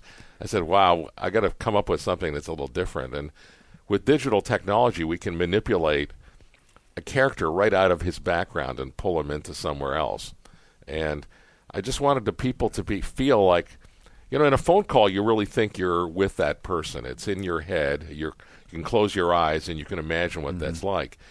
In a movie, you know we're we're used to a two shot we're used to singles as well and of course that's easy but i didn't want to edit those scenes without the the main characters being together in some way on the screen and and in a more effective way than it's been done in the past so we just played with technology to make it really dynamic and it, it, it works. And the cast that you got for this film. Yeah, as how well. lucky is that, huh? I'd like to get into this process here because, uh, I mean, getting Kevin Costner to do another sports movie, I'd imagine you weren't the first one to knock on his door between now and I guess as we discussed uh, for Love of the Game, which is what he did, his own cons- construct in the late 90s. I think it was 99 that he did it. I mean, you, you couldn't have been the first one to say, hey, let's do a sports movie. Yeah, I read the script. Uh, in fact, I read the script in the middle of the night once. I had, I couldn't sleep. The it draft was- day script. The draft day script was the first one. It was next one for me to read, Mm-hmm. and um, it just caught me by surprise. I wasn't looking to do a football movie or even a sports movie exactly. I was just looking to a good movie, and I just couldn't put it down. I read it in less than an hour, and I knew I was going to direct it before I finished it. I- No there was- kidding. yeah, there was just, and I, that's never happened before. I mean, I usually work over a script for years, and it usually comes out of an idea that you know I've either brought up or a friend that I'm working with has brought up, and this just came in, and it was a. And it was uh, no surprise to me to find that it won this sort of blacklist award, which is um, Yeah. it's an award given to uh, s- unproduced screenplays of that year, the best of them, and it, they're voted on by industry professionals, whatever that means. It's about two or three thousand. It, it was like the top one for two years in a row, right? The I- top undeveloped. Uh, Well, I script. think it was. It's only the, in the one year, but it was not only. Um, it not only won. It won by like a, a landslide of sixty odd votes. I mean, Mm-hmm. Mhm. usually they win by two or three votes. Whoever. Uh, the top film, anything in the top five is like an amazing. And this thing. was it. This This, was- was, it. I didn't know it happened after we had bought it already, but um, so Well, that's good. I felt good about the choice.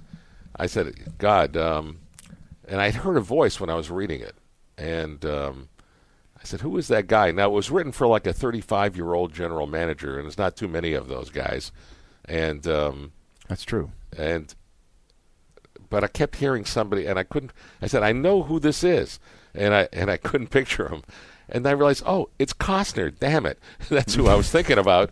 Uh, yeah, he's in his fifties, but that's actually more right for this. And Right. We just reworked it for Costner. I sent it to him.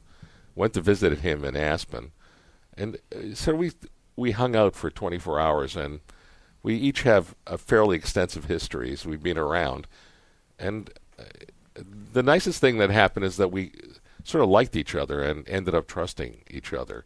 Uh, and we got there pretty quickly. And he had really smart things to say about the script. I think he improved the script. He had, a, you know, he's a big. Uh, you must know this from speaking to him Mhm. alone. Uh, he just knows a lot about sports. Really, the kind of the emotional side of sports that, um, and he helped. He had some good ideas. Um, you know that we kept doing, and I added stuff. We worked on it for six months and started shooting.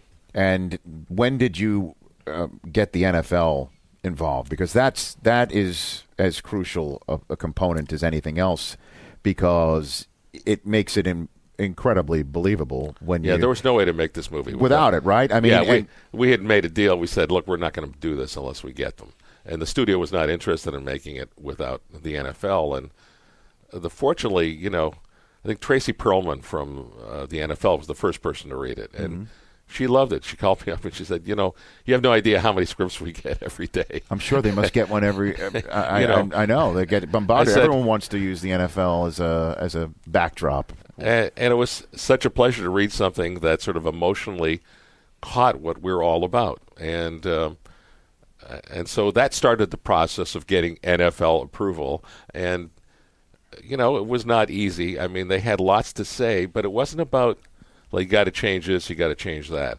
I mean, it was it was interesting stuff. It was like, uh, hey, you know, you can't. The general manager can't drive a Toyota. You know, we we're with we're with uh, GMC is our is oh, our brand. sponsorship. We're branding. Okay. So it wasn't about even.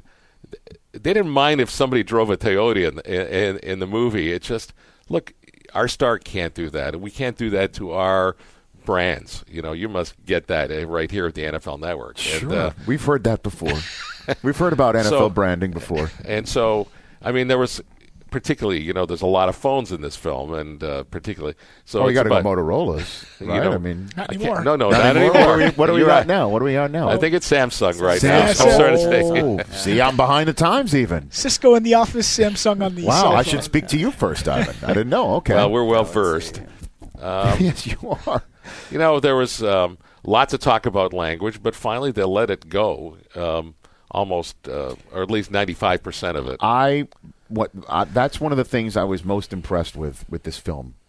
That it, it is if you think it's an NFL sponsored whitewash that you're not going to see sort of uh, a, a, a, what's the word for it uh, ribald I mean I don't know what it's a Ribald. ri- ribald right I mean I, I don't it, you're you're going to see some red ass you're going to see some people talk like you would imagine when the clock is coming down and the pressure of making the right pick or the right trade or the right move. This is the way people you would imagine would talk. And the NFL letting that go and letting you, Ivan, do your job and letting everyone else do their job, I thought was spectacular. I was so pleased to see that. You Yeah. know, and you're nodding your head too, Chris. Yeah. You saw the Yeah, film. absolutely. Law, you're going to see it later this week Yeah, I'm seeing it. Looking forward to later. It. And I mean, I was really, I was really pleased to see that. I just kept asking and everybody involved uh, in professional football, does this make sense? Please read the script. Tell me what. I think I asked you, Rich, uh, Yeah. very early on to read the Yeah. uh, the draft bef- when you had uh, kindly agreed to come on. Come into the movie. I said, "Look, just read and tell me if we're wrong anywhere." I mean, you know as much about the draft as virtually anybody out there, and just you know, so we talked to coaches, to team owners, to players, and then of course we talked to the NFL, all those technical guys who basically run how the draft operates. Well, you put him in the movie. We saw Joel Bussert. We That's saw right. Frank All- Sapovich. Sammy Choi gets a little bit of a a pop. little time I heard, yeah. mean, and we we we you all put these them all guys in who there. are you know who are there and uh, doing an amazing job actually like i never understood how the trade thing worked you know how when two teams make a trade and they it's happened in two different cities how everyone hears about it and and clears it at, at radio city and it's we try and as soon as i heard you know what really goes on that each team calls in and there's a team you know that there's the officials table and- Joel Bussert. that's right If his phone rings, I tell this on our broadcast. I'm like, that guy, if you see that guy in the background picking up the phone, it is not to order pizza. Yeah, he is something's getting a up. phone. Something, is, up. Yes, And exactly. that was great. And I said, "Well, we got to show that." You know, it wasn't necessarily in the script at the at the beginning, so we started adding all these details. when I I think it was uh, Russ Brannon. uh, What's his, the guy? who- Yes, he's in it. He's for actually the in the Bills. movie. So uh, when I went to visit him, because we were originally going to set this in Buffalo, but it cost too much, and we ended up shooting it in Cleveland. I, uh, but Rust started talking about the draft party that they have at the end of the first round, Mhm. uh, right in their own field house, and I said. You have a party at the end of the first round? yeah, and we bring in the guy. You know, if we got a top, top pick, we usually try to fly him down in time for the ending of the party and Mhm. introduce him. Mm-hmm. I said, "Wow, what a cool idea!" Let's called up the writers. I said, "We got to write this new sequence where we bring in all the picks, you know, that they managed to get in that first round." And um, and it turns out to be this kind of a nice summary of something. Yeah. because these guys have never been together, and you know, with Kevin Costner in the film, so it was a w- nice way to at least bring everybody together. And it's just stuff, you know, as we researched the the veracity of what we were trying to do, we would just pick up new stuff that we could add. hmm And and everything and you nail. I mean, you nailed it. The uh, Frank Langella is the owner. Some great lines that he has as well. You know, like every- I, I'm I'm not going to give away too much, but um, you know, it's, it's the line he said to him at the end at the amusement park. At the end of that, at the end of about making a splash. That's right. That people pay to get wet. I mean, that's a really great line. I mean, he he was great, and um, Ellen Burstyn, Sam Elliott. You, you- Yeah, these Frank are, these are Langella no, knew nothing about football. By of all the people involved in this movie, Right. He probably knew the least. Frank, right? Frank Langella. I mean, he's seventy-five years old. He's been nominated for God knows how many Academy Awards and Tony's. and Tony's. Right. So he shows up at the draft, and he is because he's uh, in our film. You know, the owner makes a because you know usually, of course, no general managers are at the draft, as you guys all know, and uh, but an owner will occasionally come if he's got the first pick because I interviewed Bob McNair. Yeah. The year he was number one overall, and they, They were going to took, chip. uh, they took Mario uh, Williams? Mario Williams instead of Reggie Bush, and he came on our show live to talk about it. Yeah. So when you sent me pages, which I've never thought I would ever say to Ivan Reitman, and it would be true, when you sent me pages saying you, you we want you to be in the scene with Frank Langella, I'm this is I've done this before. This has Yes. been, this has happened before. After the owner has the number one overall pick, it does happen. I So- did it. So I mean, there's this very, you know, natural thing where he's in the commissioner's lounge, and we were fortunate enough to have Goodell himself, you know, play our commissioner. And, Yes. and uh, The goods. Uh, you know, he gave me five minutes for the scene, and I remember Langell says, "So who is this guy?" I No. said- I said, "Be really nice to him. He's very important. He's important to us." Yes, and he does this, but he does it really naturally. He's got the scene with him, and then Ray Lewis walked in just by accident, and um, uh, David Dunn, who's his uh, agent, who's also in the In the movie, movie, yes. uh, s- said, "Hey, you guys want to put Ray Lewis in the movie?" I said, "Sure." He'd be backstage in the green room, so let's bring him in. And I said, "Lunch." So here's the conversation you have to have. And I had to explain this whole thing, who Ray Lewis was to Langella, and um, and that's so good. and Ray was so lovely, and he was actually very effective. I mean, uh, and he he works just fine in the picture the way we use him. Yes. and um, Yeah. it just felt like a real moment. You They- know that a guy like that would have gone. There's no question. There's no doubt. There's no doubt about it. And you know, I, I also with um, with Langella, I don't know if I told you this when he showed up on the set, and this was the Friday uh, uh, after Thursday night when Right. you- when At you had Radio to shoot, City. yeah, when you had to s- shoot our, our scenes for the film, and and I'm I, I'm sure you did the same thing with Berman and the E ESPN crew on that Yes. Friday also, right? Yeah. So uh, Langella comes on the set, and I've never met him before. I'm a fan of his work. I mean, my lord, it's this Frank freaking Langella. Skeletor, story. I'm- Masters of the Universe. That's Come on. the worst possible No, role of him please. to bring Never. up. Nixon, I know, he's please, done everything. Please, you seen him as Dracula? Oh my God, he was uh, Yeah, right, Dracula. I think he was. I think he played Amadeus on Broadway, right? That's Or was correct. he- I saw him as Amadeus right. uh, on Broadway. okay, actually. so that's what you say to Ivan Reitman. Okay, you don't bring up Skeletor. I'm hoping he'll remake the Good He-Man lord! series. Oh, you can bring up Skeletor. Yeah, it's all right. Grayskull, Okay. well, at any rate, long story short, uh, he says to me because I, I, you know, I mean, Thursday night was crazy. Friday is a long day, as you know. I don't need to tell you. You were physically Yeah. there. You saw what we do for a living at NFL Network. Everybody in the trucks and all that. So, I mean. I, I'd taken a look, like a slight look at the lines before, and just figured I'll have the, the pages in front of me, and I'll I'll just do what I have to do. I'm Right. playing myself for crying out loud. You could do that. I- Uh, right, exactly. I figure I could do that. So he walks up to me and he shakes my hand and he says, uh, "Nice to meet you, Rich." And I'm like, "Nice to meet you, uh, Mr. Langella." And he goes, um, "Would you like to run through our lines?" And I'm like, "Oh shit." I'm like, I can't believe this is happening. Number one, and what do I say to him? Like, well, you know what? I mean, I didn't, I didn't really look, Frank. But so you're going to be in this scene with a total amateur. You know, but you guys know? started ad libbing together, and We that- did, right? And that's when it really sounded right because that's the way it really is. Yeah. And I, I always try to do that. Look, I started my career directing Bill Murray. I mean, you you learn to be nimble because he he often, almost always, has something better to say than what was written, Mhm. and he'll have a great idea. I mean, I remember working with him in Meatballs is the first. Oh. That was the first one, right? That was Meatballs? the first one, and Uh-huh.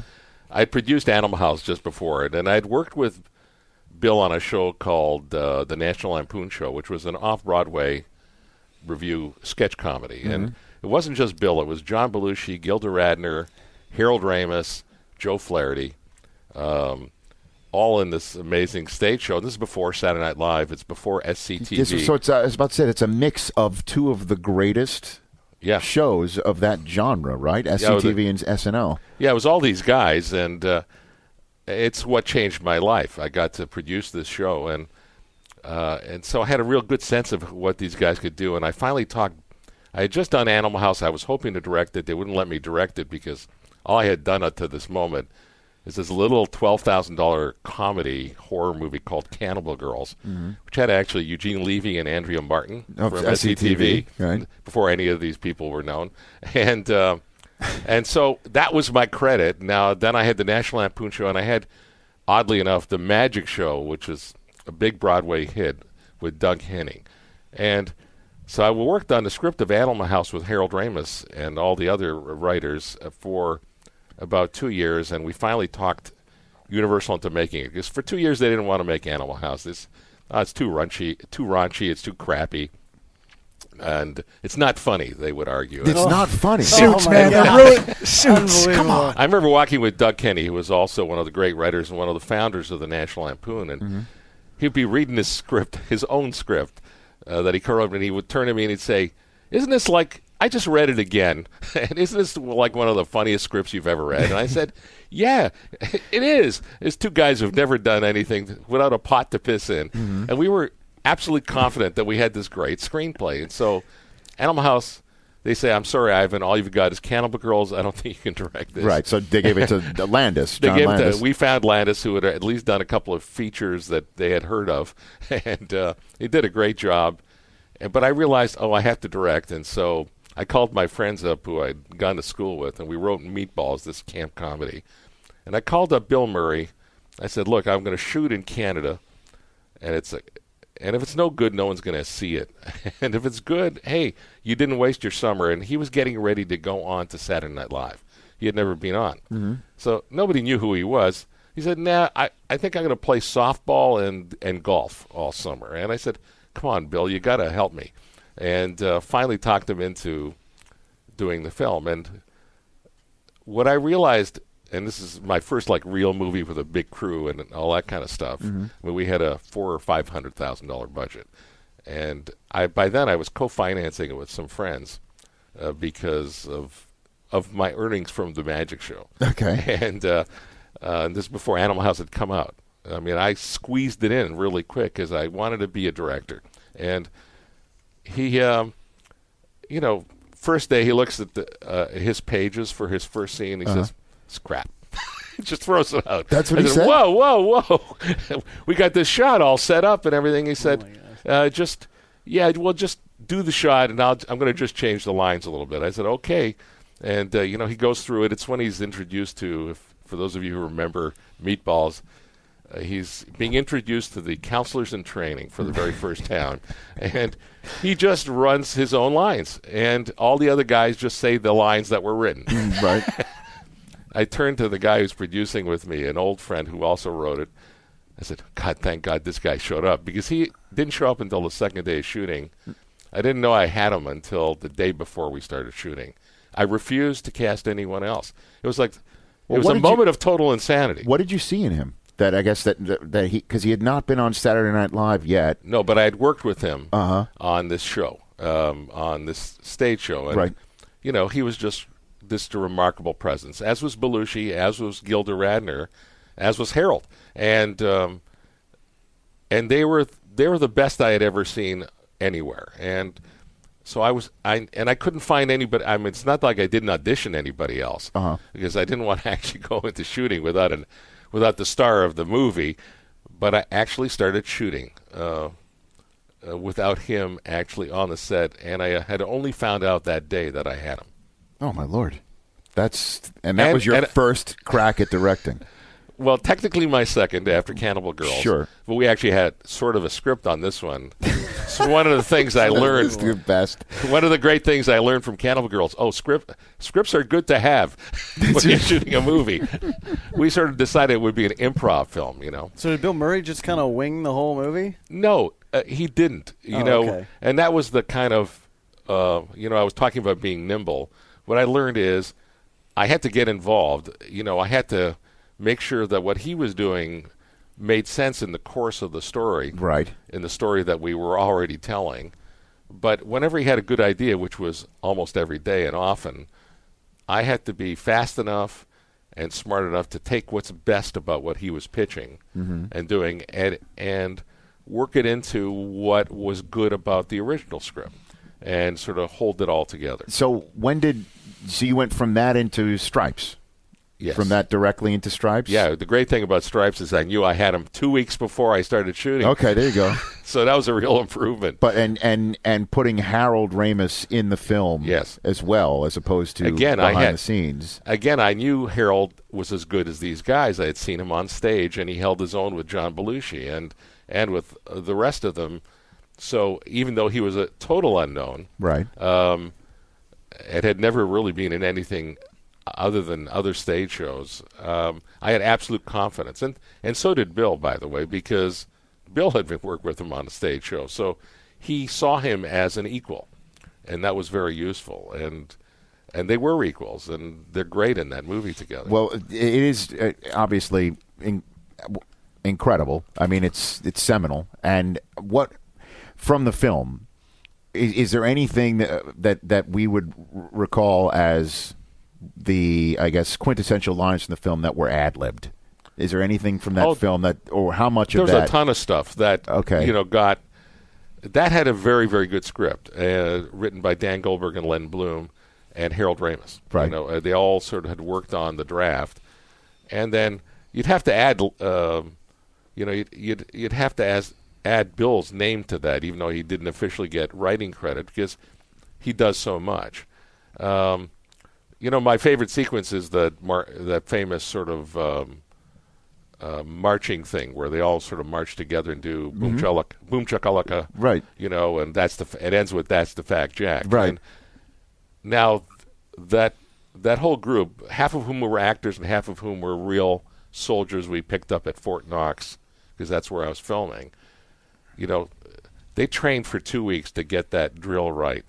I kept going to Bill and saying, Bill, please, you got to practice this. You got, you know, you're going to lead it, and it's going to be, it's going to be the best thing. You know, it's, it, you know, it's the climax of the second act, and we got to go from there. He says, Yeah, I, I got it.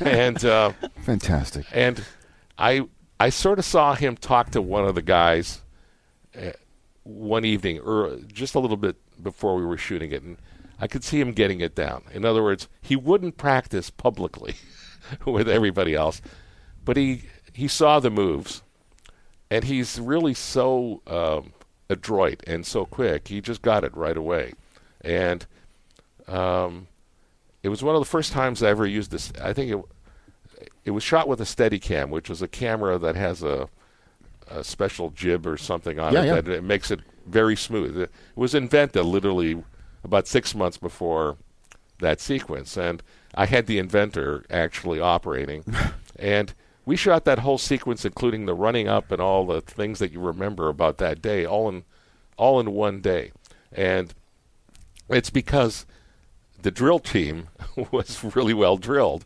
and Bill just sort of was the kind of conductor on top of it, and he basically said, "Just repeat whatever I say." you know, they had their moves, they had all that stuff down, Uh-huh. but but in terms of the kind of back and forth thing, and um, and I just shot it, you know, like a ballet. and, it, wa- and it, just worked out great. It was well edited. I A think. classic, an absolute instant classic. And I don't know if I told you two Chris's this story because, you know, Ivan in in draft day, it's me, Mayock, and Dion Right. representing the NFL Network desk, and Gruden and and Kuiper and Berman, Berman. the E ESPN desk. Yep. So Mayock, as you guys know. When during the draft, there is no there is no throwing him off his game. I mean, this is Yeah. it. This is his Super Bowl, and he's grinding his tape, and he's looking at he's get- calling up general man. He's doing his job. So they get him to do anything but his job during those days and hours leading up to the draft is monumental. So to tell him, hey, we want to shoot a movie and have you in it and take you away from that stuff, no matter how cool it might sound, he was a little bit Mayakian about it. Is the only way to put it. And you guys Mayakian. know exactly what Oh, I'm yeah. talking about. Of course. So he goes to me as we're getting set to meet Ivan. He says to me, "So what are we going to do right now?" And I'm like, "We're going to meet the director of Draft Day." And I just knew Mayock, who is so into this football world. There's only a handful of pop culture references that he understands, and Stripes is one of them. Yeah, that's right. Now, thank you for Stripes reminding me. is I just one forgot of about them. that. so I said to him, I'm like, he he's a director of uh, note to say the least. You're in great hands. And he directed Stripes. That was it for him. He's like, where is he? I want to meet him. Sign him up. And he came. ru- I mean, he was like. He's like the fired- bizarro Frank was- Langella. He because doesn't know loves anything about film. Lighten up Francis. He knows all of that. He knew he could recite that scene verbatim. But Mayock, in his ultimate way, because he must evaluate everything in his life, says when he met you, I don't know if you remember what he said when you, he met you, Ivan. He goes, I love stripes right up until you go to Europe. Which is the scene I was just talking Which about. is what he said. Right up until you go to Europe. I'm like, Mike, you don't have, not everything needs to be evaluated and tape doesn't need to be broken down. I'm like, what are you doing? on top of everything else, I don't know if you remember this, but I sure do. We were with Arian Foster in the green room. Right. And he had to catch a plane. I thought I had him the next day, and then I was told literally that morning, look, he's getting on a plane because he's got his own charitable thing that he's got to get to, and you got to get all his scenes in for the movie. And so I was just running around trying to get as many shots. And I remember uh, Ali Bell, our producer, comes up to me and said, "Look, uh, Rich Eyes is getting pissed. Oh, you guys no, are you guys no. are you guys are you guys are late. Uh, you, you said you were going to be there at eleven o'clock. This is what we needed, Ivan. Thank you for this information. You guys, you were supposed to be down there at the uh, NFL desk at uh, eleven o'clock, and it's already five Oh, after. my lord! I said I got to get just one more take. If I don't get one more take, I don't have this like really. You know when he says, "I'm a brown, I'm a brown." Right. and, uh, uh, so I'm trying to get Oh, all my this stuff gosh. done, and I. Um, Uh, Was I a prima donna on the no, set? no, I mean, I mean, could tell was you were a a little. uh, He, well, you guys are in the middle of. You're, you're just preparing for the second round. You did work f- until God knows what. The Yeah, night I got before. stuff to do. you uh, you guys were like busy, and I and I finally am got so I embarrassed. got down there about five. But you guys But I were was great. good. I- oh, I we thought I were- was- we're good. there was like thirty seconds where I said, "Oh my god." Uh, everyone's annoyed. I got, I got to, I got to cool this uh, event. Oh, God. It, I was was- it gonna happened ask- very quickly. We were going to ask, uh, you know, Berman, Rich, who was more difficult to work with, but it sounds like we might have gotten our No. oh, no, Berman had his own idiosyncrasy. okay. My favorite was when he opened up the suitcase and the drinks came out. You know, the, the different. He has different kinds of like sodas. Oh, I thought it's all Diet Coke. Yeah, it was mostly. Di- it was. He's, yeah, a, it wasn't. he's a Diet Coke guy, or, he- Yeah. or at least he always was. or maybe it was all full of Diet Cokes. I wasn't sure, The but case. Yeah, he had like Wow. a suitcase, you know, instead of with papers and drinks. it was nice enough to Oh, offer me man. one. but I think I remember you said to Mayock when he said that to you that you ran out of money for the movie. Is that is that true? Or No. you, no, because No, that's I don't think I would've said that, That's, but I what, s- that's what he said that you said to him. No, about about stripes that you when you shot it. Oh, okay. No, it was it was actually technically my first studio movie. It was Okay. done with Columbia and No, it you're came in good. right on budget. No, it's good. Yeah, no, it was we always thought there had to be a war if it was going to be a war movie. so we created one with Czechoslovakia, which is where you're Where you're from, from, Which right? Yeah. exactly, it was just you know an internal thing. Okay. I have a question. you mentioned Arian Foster. I haven't seen the film yet. These guys have. How, how big is his role? And what it's kind of like. I think Ray Allen, Jesus Shuttlesworth, like from He Got Game. Does he have a big role in this? He has a nice part. Nice you know, part. it's not. I mean, it's a significant part. He's got about four scenes, and he had to do dialogue. I mean, real dialogue, and he Yeah. had to walk and talk, which is not that easy. No. No, Uh, you that- just try no, to it's do it. not sometime. walking and talking. I'll tell you, that's that's the toughest part of my job. But he's very no, he's very good good in in it? it. Yeah, he's very very I'm good looking in forward it. to seeing it, yeah. But uh, you know, Chadwick Boseman, yeah, crushes his role. He Yeah, he's- is awesome. He, I mean, he was absolute. Uh, there will definitely be people who maybe haven't seen Forty Two yet. And I m- won't have seen him. He's about to blow up as James Brown. That's coming to this summer Yeah. that perhaps think that he is an actual NFL player in the yeah. role. I mean, he looks it, and he, you know, he he uh, c- contained it. You know, he just. Um, I I think this is like one of the big stars of. I mean, he's a, a kind of a big star already. Correct. But, but I think he he's going to be one of those guys that really at the most upper level of things. He can do so much. He's so attractive, and um, and he's he can be funny. He can be really serious, and he's a really really fine actor Mm-hmm. Mhm. and uh, and he really um, uh, he buys into it. He buys into his roles in a very really good, wonderful, serious way Mm. that makes us he is believe in. he he is him. excellent in it. In the time I have left with you, I have to hit you on Ghostbusters. How did that come about? What was the idea of having him, uh, B- Bill Murray, and Harold Ramis and Aykroyd together? a- Well- as ghost fight of you know Ghostbusters, how did that come about? Dan wrote this really wonderfully brilliant and odd treatment uh, for he and Belushi, um, and I think it was in it was set in the future. I think a lot of it was set off off Earth somewhere where there were groups of ghostbusting teams fighting each other.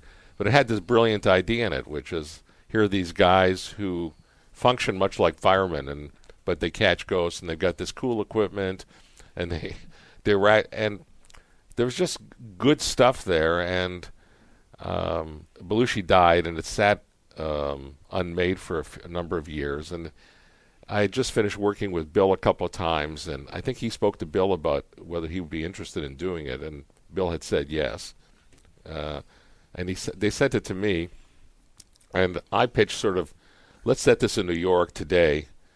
You know, you guys are at university and and you get kicked out and you go into business together. I, I already structured it as a going into business movie, but it's an odd business that then becomes really profitable. And um, we just, it all came together really quickly. It was, um, we met, I think, in April or May. I pitched it to Columbia, who I had just done Stripes with, and they said yes in the room. Uh, they said how much. You know, I, I pitched the movie in about as much time as I just described it No to you. kidding. And um, they said, "Wow, that sounds like it would be great." And it's with Bill and and uh, I said, "Yeah, Bill, Harold, and Danny." And they said, "Okay, well, we'll do it. How much do you think it'll cost?" And I said, and I just picked a number out of my ass. It was it said thirty million dollars. His stripes had cost ten at that time, so I figured, you know, three times as much. I think I can handle it. And I said, "Okay, you got thirty million. Wow. And then they said, w- um, but you have to have it ready by June 10th, 1984. And this is, I think it's the beginning of May or the end of April, 1983. So I had 13 months uh, to have it ready. We didn't actually have a script. We just had his treatment and sort of my reconstruction of it. We had no effects company because there was only one great effects company then, which was called ILM. It still is. And Yeah, it's that Spiel- Lucas- Sp- Spielberg or Lucas Yeah, or- Lucas's company that Spielberg was already using to do the second Indiana Jones, or it was called Indiana Jones. Right. And um, so we had to create our own special effects company. We had to r- get a script ri- written, and we had to cast and do all the other things that you do to make a movie, a complicated movie. But it was really one of the great experiences of my life. You know, shooting in New York um, at a time when people were no one had ever seen a movie quite like that. The combination of of comedy with you know big special effects, things that scared you. I think that was the wonderful Yeah. surprise with the movie. Right. Is I remember the very first screening we had, people would scream when that librarian changed into that horrible figure, and they would scream and then they would start to laugh their asses off. It was the kind of combination of things that I think that made it a kind of a powerful event. Well, and you want to talk cultural touchstones from the film too. I mean, Ray Parker Jr.'s Yeah. song too. I mean, that that's still going through my head right now. I mean, how did that Uh, come up? Did you- How did you find him? To, well, to do the, we how kept did that on come up? looking. I knew I needed a song for a montage, so we kept, um, you know, auditioning different people, and he finally came in, and there, and it was we were already mixing the movie by the time that song came in. The the only bad news about that damn song is that uh, Elmer Bernstein wrote this brilliant score, and I think when you see the movie again after all these years, you realize how important his film score, you know, Sure. uh, i- is to that film and holding it together and giving it a kind of uh, scale and breadth um, and a classicism, you know, that sort of makes that film and uh, That the- the kind of- peop- people forget that he did this. I'll, uh, you know, Lo- lost in I Ain't Afraid of No Ghosts. That's Is what right. you're saying. Lost in all of that. Exactly right. Is, is, is a beautiful score that helps the movie be what it is, for sure. Um, a f- couple more questions. Just here, uh, this may be a silly question, but I'll ask it anyway. Just hearing, again, the DNA of, of, of your films from this era, for sure, um, with Murray and uh, Harold Ramis. Um, and with SNL folks, how did how are you not part of Caddyshack? Were you how, how did you how did that Well, I think Harold not did hit that- your desk? I, you I know? by now worked with Harold four or five times, Right. And he wanted to be a director. He wanted to run his own shop. You know, he was, um, um, and so he sort of started writing Caddyshack, and he he wanted to direct it and produce it uh, himself, and he I totally understood that. Right. He basically set up his own uh, film at that time. Right. I mean, I admired it. I can tell you that. what Yeah. a great movie. Um, uh, he, it's a great loss. I mean, I think his. Uh, I went to his funeral. He Yes. just passed away. Um, Just a few weeks ago. Just a few weeks ago, and it it, it had a real prof- his his his death really had a profound effect on me, and and I'd been working on another Ghostbusters with the studio and Mhm. him and Danny uh, for about the last uh, four years, and uh, we started all that together, and and uh, he got sick about three and a half years ago, and we all thought, you know, it's just going to be nothing. It, I think it was diverticulitis. I mean, nobody wants that, but it's usually solved quite easily. But I think something happened in the hospital, and it just got worse. And he got a stroke from it, and then he fought his way back for a while. And I kept sort of in touch with him and with his wife because I wanted to make sure he could be in this last one, Right. Even if it was going to be a small role, and uh, literally two months. I was going to go visit him about three months ago because I kept hearing that he was. I kept hearing first that he was better, and then I kept hearing rumors that he wasn't. And I wanted to just see with my own eyes where he was, how he was, how I could sort of direct him, and what was the situation for real. And literally the day before I was supposed to visit, uh, his wife called me and said, "I don't think you should come uh, just now. I think uh, things have Mm. turned for the worst." And in fact, he had had another stroke at that point, and he died three months after. Oh my gosh! And and now you're not gonna be part of the I Ghostbusters. came back right? to I mean, the studio and I said, you know, look, I've directed the first two, um, and I just don't. You know, Bill never wanted to be part of this. Um, he just has had a whole career shift in the last. sure, he sure has. In his It's last five incredible years. if you think about what Yeah, what he His- was doing, and look, God bless him. He should do whatever he wants to do, and I think he just it wasn't really. Uh, he had never actually. I don't think he's ever read any drafts of the script, or he might have read ten or fifteen pages. Um, he just never wanted to engage. I couldn't get him on the phone uh, to even talk about it, and so with with with him doubtful, and with and by the way, I never had. I never sort of ruled him ever out because really in all the great movies we did together he never showed up until Yes, the you- last minute anyway so for me it was like Sure. business as usual and for uh, but it was with harold's loss i said you know this is really an era that's shifting and that's really the story of of the new ghostbusters anyway and um, pr- i'd probably better off just uh, producing it which i've been doing a lot of and and finding someone really good and appropriate and you know, bring something new to it. Right. And um, and um, I, I lo- look forward to that. And then draft day uh, through all of this, here here it comes. And you're in the director's chair for that one. And Yeah, and I love I love that experience. I love doing something a little more dramatic, which draft day is. I mean, there's funny stuff in it, but it's basically um, you know a roller coaster ride, and um, It is. And uh, I just uh, I like doing that and want to find something like that again for me to Excellent. direct. Well, this was great, Ivan. I, I Real really pleasure. appreciate Thank you. you. Can we ask about Arnold? What was uh, what, what's what's it like to work with Arnold? Oh gosh, yeah. Go ahead. You have- guys got a question? Well, I sir? love you know I love the guy. I think he's um, I've done three movies with him. You know, Twins, Kindergarten Cop, and Junior. In in many ways, Junior is my favorite, uh, and it's the the one of the three that didn't do as well. And um, I, It was ahead of its time. well, I think people just, uh, uh, particularly his fans, didn't want to see him. They felt somehow it was demeaning for him to be pregnant. the, um, but um, and I love. I love doing Kindergarten Cop because it's actually an action movie, and I don't do too many of those. I've never actually really done a pure action film, and I love the sort of first quarter of that, which is almost a pure action movie. And so, uh, and I loved working, putting uh, DeVito with uh, yeah. Oh, all together. Uh, that's classic. There's no doubt about that. this bed is lumpy, right? That's the line from uh, the, the scene in the hotel. And Dave too. Can you tell a cool Kevin Klein story?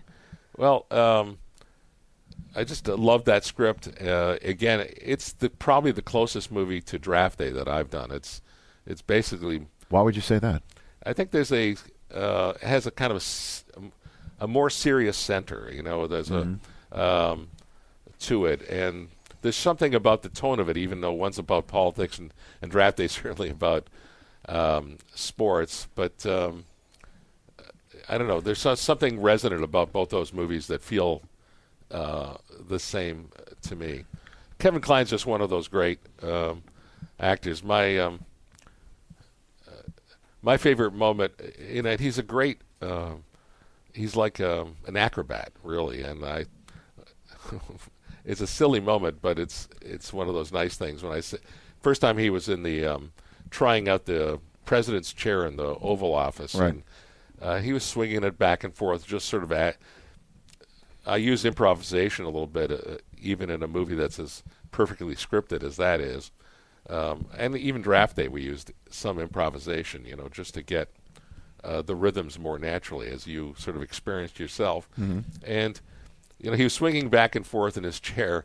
And I said, okay, on the next take, just really go for it and mi- just, um, just flip over and, or do whatever you think it comes. And he, and it's it's real. It's in the movie, and he just he goes whoa, and he flips over backwards, and um, and then he just jumps up and he says it's nothing, it's nothing, because the uh, Secret Service guy Yeah, immediately that's runs into the room, and those kinds of little human comedic uh, moments are everything to me. I mean, I, it's sort of what makes um, my job the most fun. Yeah, I liked when they were at the plant and he's got those the hands things like the, the fish story. It was this big. Yeah, he made that up. That was a. We did have the Louis Louis. and We even had the rights to do that with the big uh, piece of equipment, but and he learned how to how to use it, and he just it just uh, ad libbed that moment. You uh, you didn't direct it, but you produced it. Ho- Private Parts with, with Howard Stern, and it's really his, his, the only film he's ever done. Is there any talk of working together on something else? or- Yeah, we talk, uh, you know, a few times a year, and I love the guy, and he's.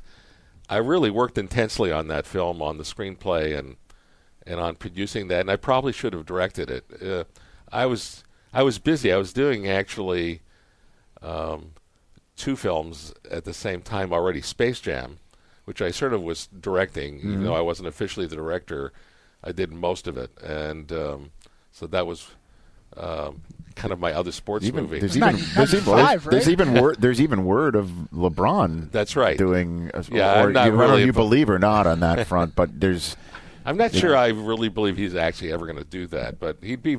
I think LeBron would actually be good I at think- Great my hosting the gosh. Yeah. ESPYs. Yeah, I mean- yeah, yeah. I think because there's this wonderfully goofy, charming thing that he yeah that there's he no- has. there's- He's very likable outside of you know leaving Cleveland, but other than that, um, and what was the other film that? you were Oh, doing? Father's Day with um, uh, Billy Crystal and uh, jeez, That's I've been doing this. You've too been long. doing a while. No, I know. Sure. so you were Anyways, doing those films and, and, and, uh, I, I said, you know what? Let's get somebody else to direct that, Uh, and I should have directed it myself because I love the movie, and I think uh, Betty Thomas, who did direct it, did a great job, and I, I love the way that movie turned out. Yeah. Yeah. it was a great propaganda film for him. I think it actually uh, was a big shift in his the way he was always like that, but people now suddenly perceived.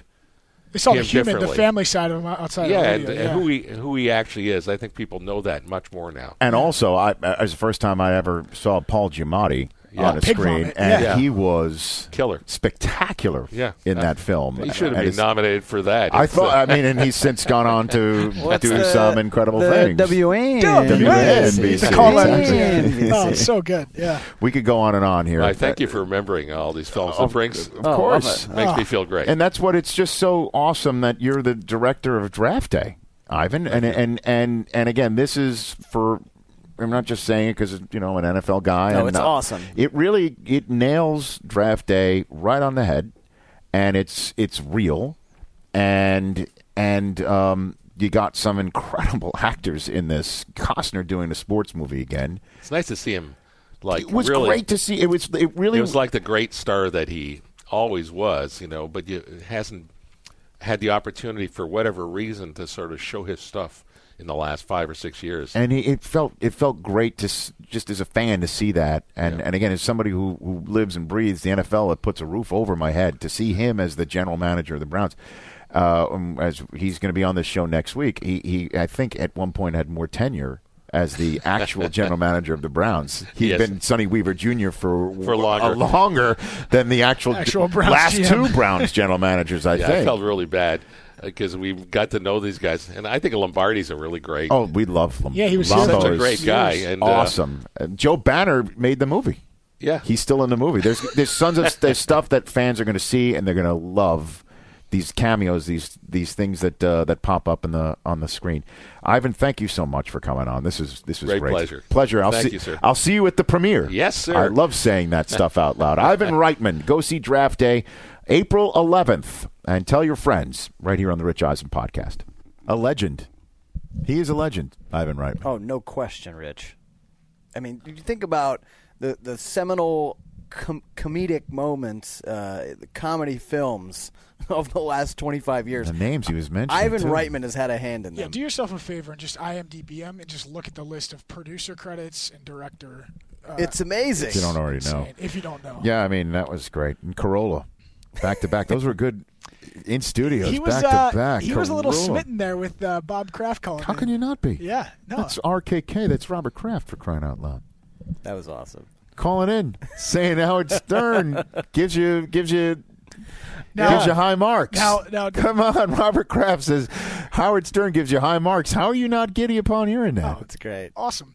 Now, kudos to you for for organizing that. Do you want to tell the people how you got uh, similar to the Aaron Rodgers of? Oh no, it's just the usual drill of just you know we just want him to come come on and celebrate with uh, Corolla, and if we ask him about anything else, he is full Click right the to hang line. up on me. Yep. Full right to hang up on me. That's Now, how we booked Aaron Rodgers for Game of Thrones. We're not right. going to talk Packers. Which, I'm not by going the to talk way, about. Returns this. It does on Sunday. Yeah, it does. The Khaleesi is back with her TBR dragons, set. and I refer to flying animals when I say her dragons. She's back with her dragons. Uh, that was fun. Uh, thanks So to good. Stacy da- James and the Patriots for uh, having Bob Kraft call in on having all the fun. And um, Corolla, Ivan Reitman, MJD. Now let's close the show with opens. Yes. Um, this all came about from several fans tweeting me and at Chris Law, and um, I'm sure you saw some of it, Brockman. I did. That the Open is ancient. That this is a show that is that that that is proud. We're proud of the fact that we're weekly. We're sometimes twice a week, if we can do it, and we're once a week. There's stuff that happens each week. It's stuff that we're proud to say is fun and and memorable You had- and you- lasting and and and thus if we had somebody who was dedicated if there was their job dedicated to doing it we could have a kick-ass open every week that was based on what we heard the previous week, or We even could. once every two weeks We that was could based do on the that. previous two weeks. That would be good.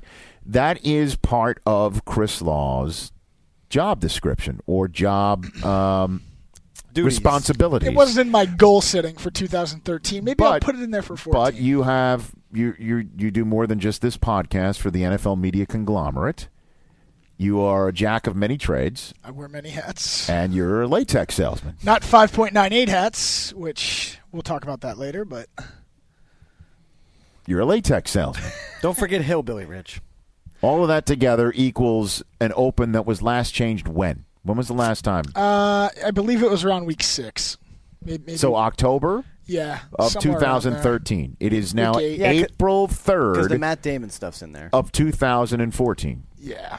So when you were gone on a site survey, another reason why these these opens linger in the inbox or your to do list, Yes.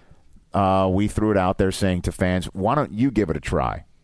And that spawned because I emailed Law saying that him and I should have a contest or we should open it up to the listeners, which he blatantly ignored. So now we opened it up, and you have how many entries? Uh, 10 and pot- with a potential 11th, actually. What do you mean potential? Um, there was some. We had a deadline set. Some people got in after. All Some right. people didn't follow rules. We're not- but you know, we're we're, not not, that sticklers. type. We're not. Well, one Come of them's four and a half minutes long, so we well, can't. that we get it. That's that ridiculous. we can't do. That one's. I out. mean, it's not Inagata Davita for crying out Yeah. loud. But uh, It's an open. so It's here's a what you guys. tease. here- here's what you guys need to Shouldn't do. be longer than the podcast. Here's what I'm thinking. You guys each get out a piece of paper, pen. uh, Okay. you'll just rank them in, in order Yeah. of which ones you think are best. You got one? I got And then we'll uh, we'll play all of them, and then we'll narrow it down to five. We'll throw up those five on the blog with the authors. But how do we how do we term them? Number open one. Open one. I'm going to then give the shout out to the person's name or Mm, We Twitter should handle who just submitted put it. the person's name up there. Of course, yeah. Okay, so this is open number one. This is open number one. These were submitted to our new email account, the Podcast at gmail.com, Oh wow! which was started and That uh, cleared. Uh, It cleared. It Cleared. It cleared. cleared. legal- It cleared. It cleared. It the cleared. legal hurdles. Uh, we never asked. We, We probably just did. never. Let's be honest. No, it's fine. Yeah, it's I'm sure it's fine somewhere. Dude. Um, okay, so open All right, let's number go. one. Let's go. Oh, I'm is is from uh, at reject ck underscore cky. He's a big listener of the podcast. At Tweets us- reject underscore, which is He is. which you He's got like the that. original. Actually, shout out to him. He's getting married this weekend. Congrats. Hey, reject underscore CKY. Don't let that sway the voting now. And I know Look, you Brockman used to have an underscore, so that might have. Uh, that I was might talking have- more about the wedding, Oh, but okay. uh, if you want to go underscore, Go okay. for it. Here we go. Here it is, the open from Reject CKY. Don't forget the underscore. The uh, quartet from Anchorman 2. Will Ferrell, Steve Carell, Dave Keckner, Paul Rudd. Good to see you, Richard. I haven't been called that in a while. Anything but dick, if My you think about father-in-law, that. Dick Morgan, would say when his kids would snicker, There was not a euphemism when I was growing up. Don't be afraid to laugh, people. Houston Oilers number one. It is Timothy Oliphant. So I'm like, this is bullshit. This whole thing is bullshit. Now, That's the new record, by the way, for Bleeps. He just beat Bobby Cannavale. Well, Parents just the are- way my mother raised me. By the way, Obviously. Bobby Cannavale. Joel McHale, what do you think of our parking lot here at NFL Network? It sucks Gillian Jacobs. You know who's had a lot of concussions? Joel McHale. Perhaps nine concussions? Nine is nothing compared to the next guest, right? Johnny Knoxville. Oh my god. The broken penis I'd be more concerned about than the concussions. Bruce Dern. It's fabulous to be here. Jack Youngblood is now joining us right now. Jack, meet Bruce Dern. Bruce, you need to write a book. I wrote one that was out six years ago. Where were you, prick? Why didn't you buy it? Hello, everyone, and thanks. All right. Okay. So- Well how long is that? That one was uh, 58 seconds. All right, 59. that's a good length. That's a good length. Um, Here's what I liked about it: uh, the the Dern line. That's the that is the classic where he called um, Jack Youngblood. Jack A lot of Youngblood people use prick. that, yep. Okay, well that's good.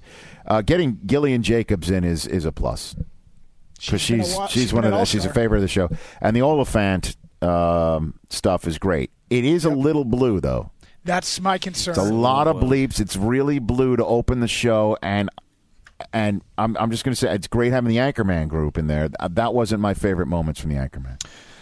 All of that together, though, I like the length. I like some of the selections. Yep. Are we going to go Dancing with the Stars and break each Just one break down? it down like or that. should I we just did that. I, just did that. Fine. I know, Let's I keep know. I going. was You just- could should we just- reserve. Yeah, okay. I'm just wondering. I think we you, you can certainly do that, but we, we can't I'm- do it for everyone. Um, Let's go ahead. Keep it next going. is uh, at Jim in Palo Alto submits this gem. We'll listen here. Okay. From the NFC champion San Francisco 49ers, Michael Crabtree. Are you going to ask to see Anquan's Super Bowl ring? I wish I would have this photograph right now. The look you're getting from Michael Man. Crabtree. The most famous news team that's uh, around uh, currently, and obviously back in the One. 70s. We're the Houston Oilers. Houston Oilers. Houston Oilers number one. He is the deputy U.S. Marshal himself, Raylan Givens. It is Timothy Oliphant. That's the new record, by the way, for bleeps. He just beat Bobby Cannavale. Oh, That's that's 14. That's the new record right there. Well, a very Cannavale type well, That's just the way my mother raised me. By the way, way, Bobby Cannavale. He is the creator and mind who put this thing, this fantastic artistic drama on television. And he is now sitting here in studio weeks later. Vince Gilligan, good to see you. He's, he's traveling through the desert and he finds this uh, s- statue, this en- what formerly enormous statue, Egyptian type thing, and and now All right, I'm going to pod that one down because a couple issues with that one. No underscore music. Under Well, I bed, mean, which uh, we, we're not going to discount that for some people because they might not have been Well, we able did- to we rip it. did play it, actually, Oh, in its okay. entirety. How long was that? that was long too. It was a minute 25. That's a little too long. and uh, a little bit of editing, no, not very smooth there. A little more. s- we need a Oh, little see, smoother well, transition. I don't want this to become a little catty because you're you're claws aren't out, You Rich. feel the I think you w- hear the footsteps coming. I think we're just judging on content, right? Well, that makes it two for two in Oliphant, Two for two with Olaf. and and two for two in the Houston Oilers number one. Yeah, which was really fun. All right, another Okay, number- another next one. Longtime listener here. He's uh, he's on Twitter at uh, Goonie since '85, which What? I love the Goonies. At Goonie Goonies? si- Goonie since '85. Goonie since '85. Yes. Okay. I need to make sure I play the correct one because he submitted two. How long is this one? Hello, everyone, and thanks for joining us. I'm Richard Eisen. Pleased to have back on the Rich Eisen podcast, Joel McHale. Hi, I'm going to the Rich Eisen. Uh, Rich Eisen works here, right? okay. Uh, thank you. What a dick I am. Dan Patrick. I look to you for pat on the back sometimes. Sometimes we all need one. Oh. Before the season, I picked San Francisco and Denver to go to the Super Bowl. Okay, man, that's good picks there, Rich. I uh, thank you, I Dan. want to commend you for a great year with the NFL Network. Thank you. Seth Myers, how are you, Seth? You're the smartest guy in uh, in sports business. I'd like to think so. I appreciate that. Will Farrell, Steve Carell, Dave Keckner, Paul Rudd. I have here actual Super Bowl rings. Oh, where's your ring? Do you think? Um, where's it? Where's that ring? Nothing. Nothing happened. We were just talking about football. Guys. See now, does does Law ever do I was just going to say, he Kaveh got right into teeing up the guests. showed up, Law. Houston Oilers number one. All right. I, I like the Richard Eisen stuff at the top. At the beginning. Normally that's what closes the Right. the open, correct? Yes. That's an interesting choice. Uh, the Joel McHale was That was funny. a funny. Does, does Rich Eisen work here? That was a funny that one is a, rip. that's a theme throughout too. We got a lot of those. Oh. It's good coming up. that's an odd an odd uh, DP choice. I like working in for um, Seth Meyers talking about how I'm the smartest guy. Yep. I like that. Of course.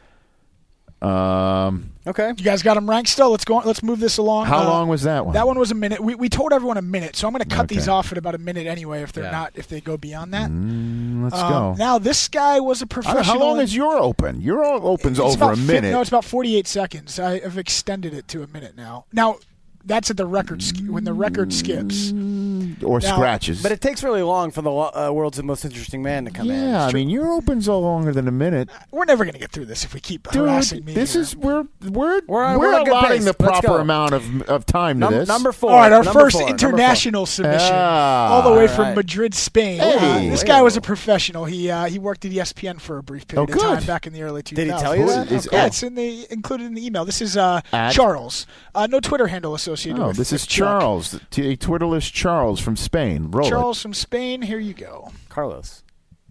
it. Rain Wilson here on the Rich Eisen podcast. How are you?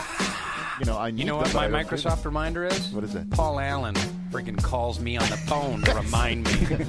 Back on the Rich Eisen podcast, Dennis Miller. Th- This has come to the fore because of the Welker punt that wasn't fielded, and obviously the muff that led to the field goal. Is that that's called the Peter play? Free love days when Peter and Muff in the same setting becomes something completely different. Joel McHale is going to be on this show. I was supposed to be in studio, and uh, I'm not. I'm in my car. Hi, I'm going to the Rich Eisen. Uh, Rich Eisen works here, right? Okay. Johnny Knoxville, you know Jared, right? Yeah, I love Jared Allen. The, the idea was to catch a pass over the middle and him just run at me. And uh, he really hits hard. Pleased to be joined by the cast of Anchorman 2. Good to see you, Richard. I have here actual Wow. Super Bowl rings. They're very delicate. Yeah, they are. And I think this one has a chocolate center. Don't be afraid to laugh, people. Hello, everyone, and thanks for joining us. I like that one. That one was good. I think we have a clubhouse leader right now. Okay. Carlos from Spain, who really wants to be known as Charles, Who really formerly wants of to be as- the worldwide known as leader in Charles. sports. Our second. Joel McHale has made it into every one of them so far. He's the only in the Anchorman crew. And the Anchorman crew. Yeah, I have this all written down. Who's in everyone? Okay, let's roll. Number five. Um, this guy, uh, this guy submitted five intros, and then once we rolled it down to one, he resubmitted. He's pretty hardcore. He's from Montreal, our second uh, international submission. This is uh, Luis Philippe from Louis Philippe. oh, from Montreal. Louis Philippe from Montreal. Here we go. Roulet. The always hilarious Frank Caliendo. These three friends were on their way to the Super Bowl. That's where they found happiness. Nothing is better than Morgan Freeman saying happiness. Dave Damashek. The batter, when he steps into the batter's box, gets to choose what is essentially his theme music. You step into the batter's box, and then you lock eyes with the pitcher. You lip sync. I saw you with another man. You're beautiful. You start doing that. Four pitch balls. He wants you out of his hair. He just, just get him out of Just my get him way. out, get him Maybe he puts one in your ear. Either way, you're standing Either on way. first base. Savvy. Timothy Oliphant. What do you think Namath was, was thinking at that moment? Not they just much. handed him the coin, and he, I agree with Rich. If I were to speculate, I think he was thinking, yeah, I'm this cool. Let's get to the Anchorman two. the Oilers had edible jerseys. It was similar to a fruit roll up. Remember what Burrow said? He's like, don't make it great then. Then I won't eat it. That's one of those famous NFL films moments I think you're referring to, that they caught that moment. I told the guy, don't make it great. Hello, everyone. and- That's one of my favorites. There, Tell the don't guys, make it don't great. make Tell it the guys, great. don't, make, it great. That is great. Um, was one of my favorite lines from that. I, I'm I'm going to tread lightly here because we love this man, right? Yeah, Damashek's We not lo- making the open to the we- podcast. We love That's what we you're love saying. him, but maybe maybe you know because the French and Montreal is French Canadian. They love Jerry Lewis. Maybe Damashek is the Jerry Lewis of football, right? They love Damashek in Montreal. Well, we have a we have a large following that listen to our podcast, Damashek's And right. ATL. So right, you know, yes. they're blending everything in. I, it As- was- but as you put it, I've tried to be artful and delicate about it. You just said Damashek's not making the. Well, open oh, I of knew this where you were program. going with it. There was no need to tread I, lightly. I did like getting Caliendo in, but was that was that like was a almost long two time years ago. ago. Well, as he right? told me in the emails, Deep in the uh, archives. he he's been pushing for that one for for a while. but, Is that um, jo- is that Louis Philippe on the phone right yeah, now? he's call- that's Hello, it. We don't have hello, international calling plans. here. hello. Okay, Yeah. number six. All right, number six. This one comes from Paul, and I'll see if Paul has a Twitter handle. He does not, but he is from the great Keystone State in Harrisburg. This is Ah, uh, Paul's intro. That's where I was born. Oh, nice. You're all over the map. The cast of Anchorman Two. The Oilers had edible jerseys. It's similar to a fruit roll up. Stop eating your Yeah, you're jerseys. eating- Stop eating people your made a jerseys. big deal out of Mark Sanchez when he had that hot dog. Pleased to have back on the Rich Eisen Pod, host of Late Night with Seth Meyers. How are you, Seth? I'm good. It's glad, I'm glad to be back on the show. Yeah, Peyton Manning was he the best? So I always say he was the only host who um, had a, like a color coded binder. No, he did not. He did. At- he was the best. He was the best. There's no question, right? He was the best on the show. Barkley was the best to spend a week with.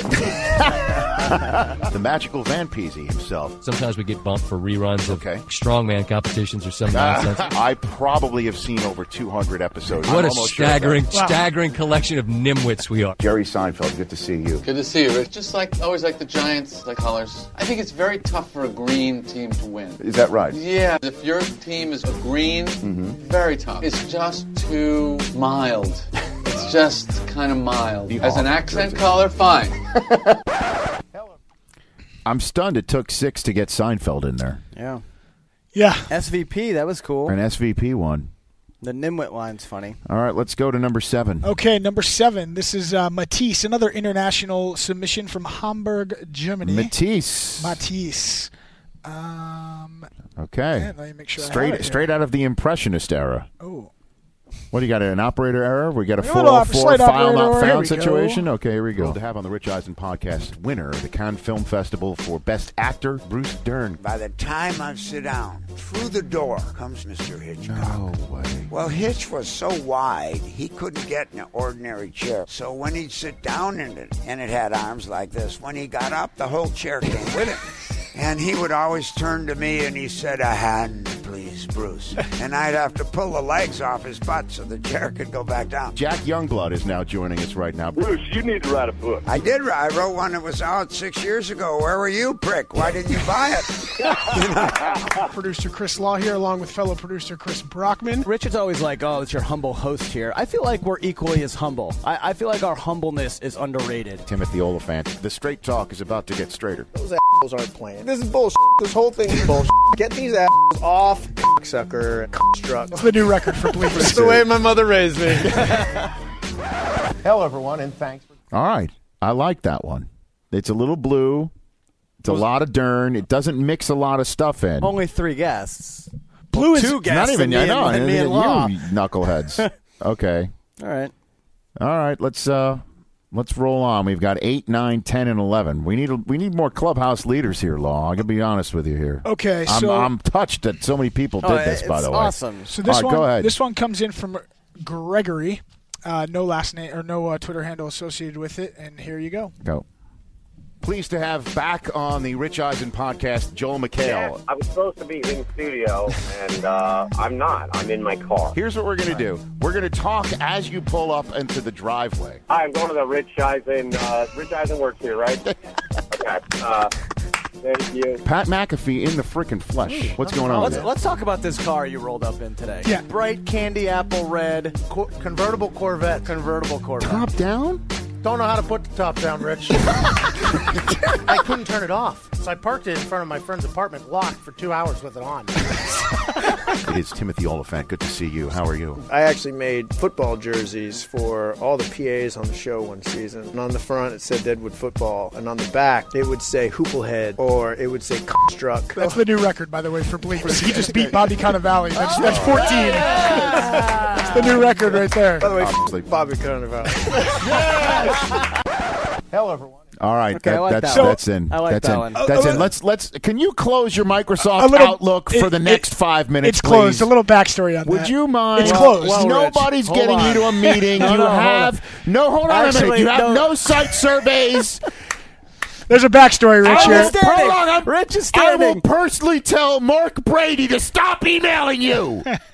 Rich, this if is e- that's what it takes. Actually, this is even better. You're gonna like this. Three Rich. more opens. When you were out, when you were on vacation uh, last week, when Law and I hosted, and we we played the sound bed, so everyone would have the clean sound bed. He got an email Yeah, in the middle. during the sound. So it's bed. probably going to be on most of these.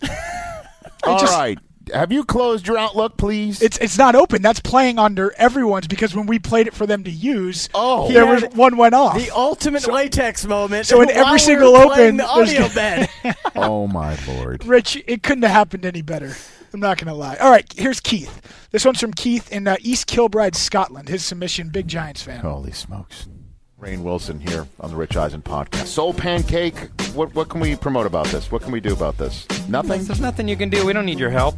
We're doing fine. That There's is the nothing best to promote. response to anything I've ever attempted to promote on the three plus year history of this show.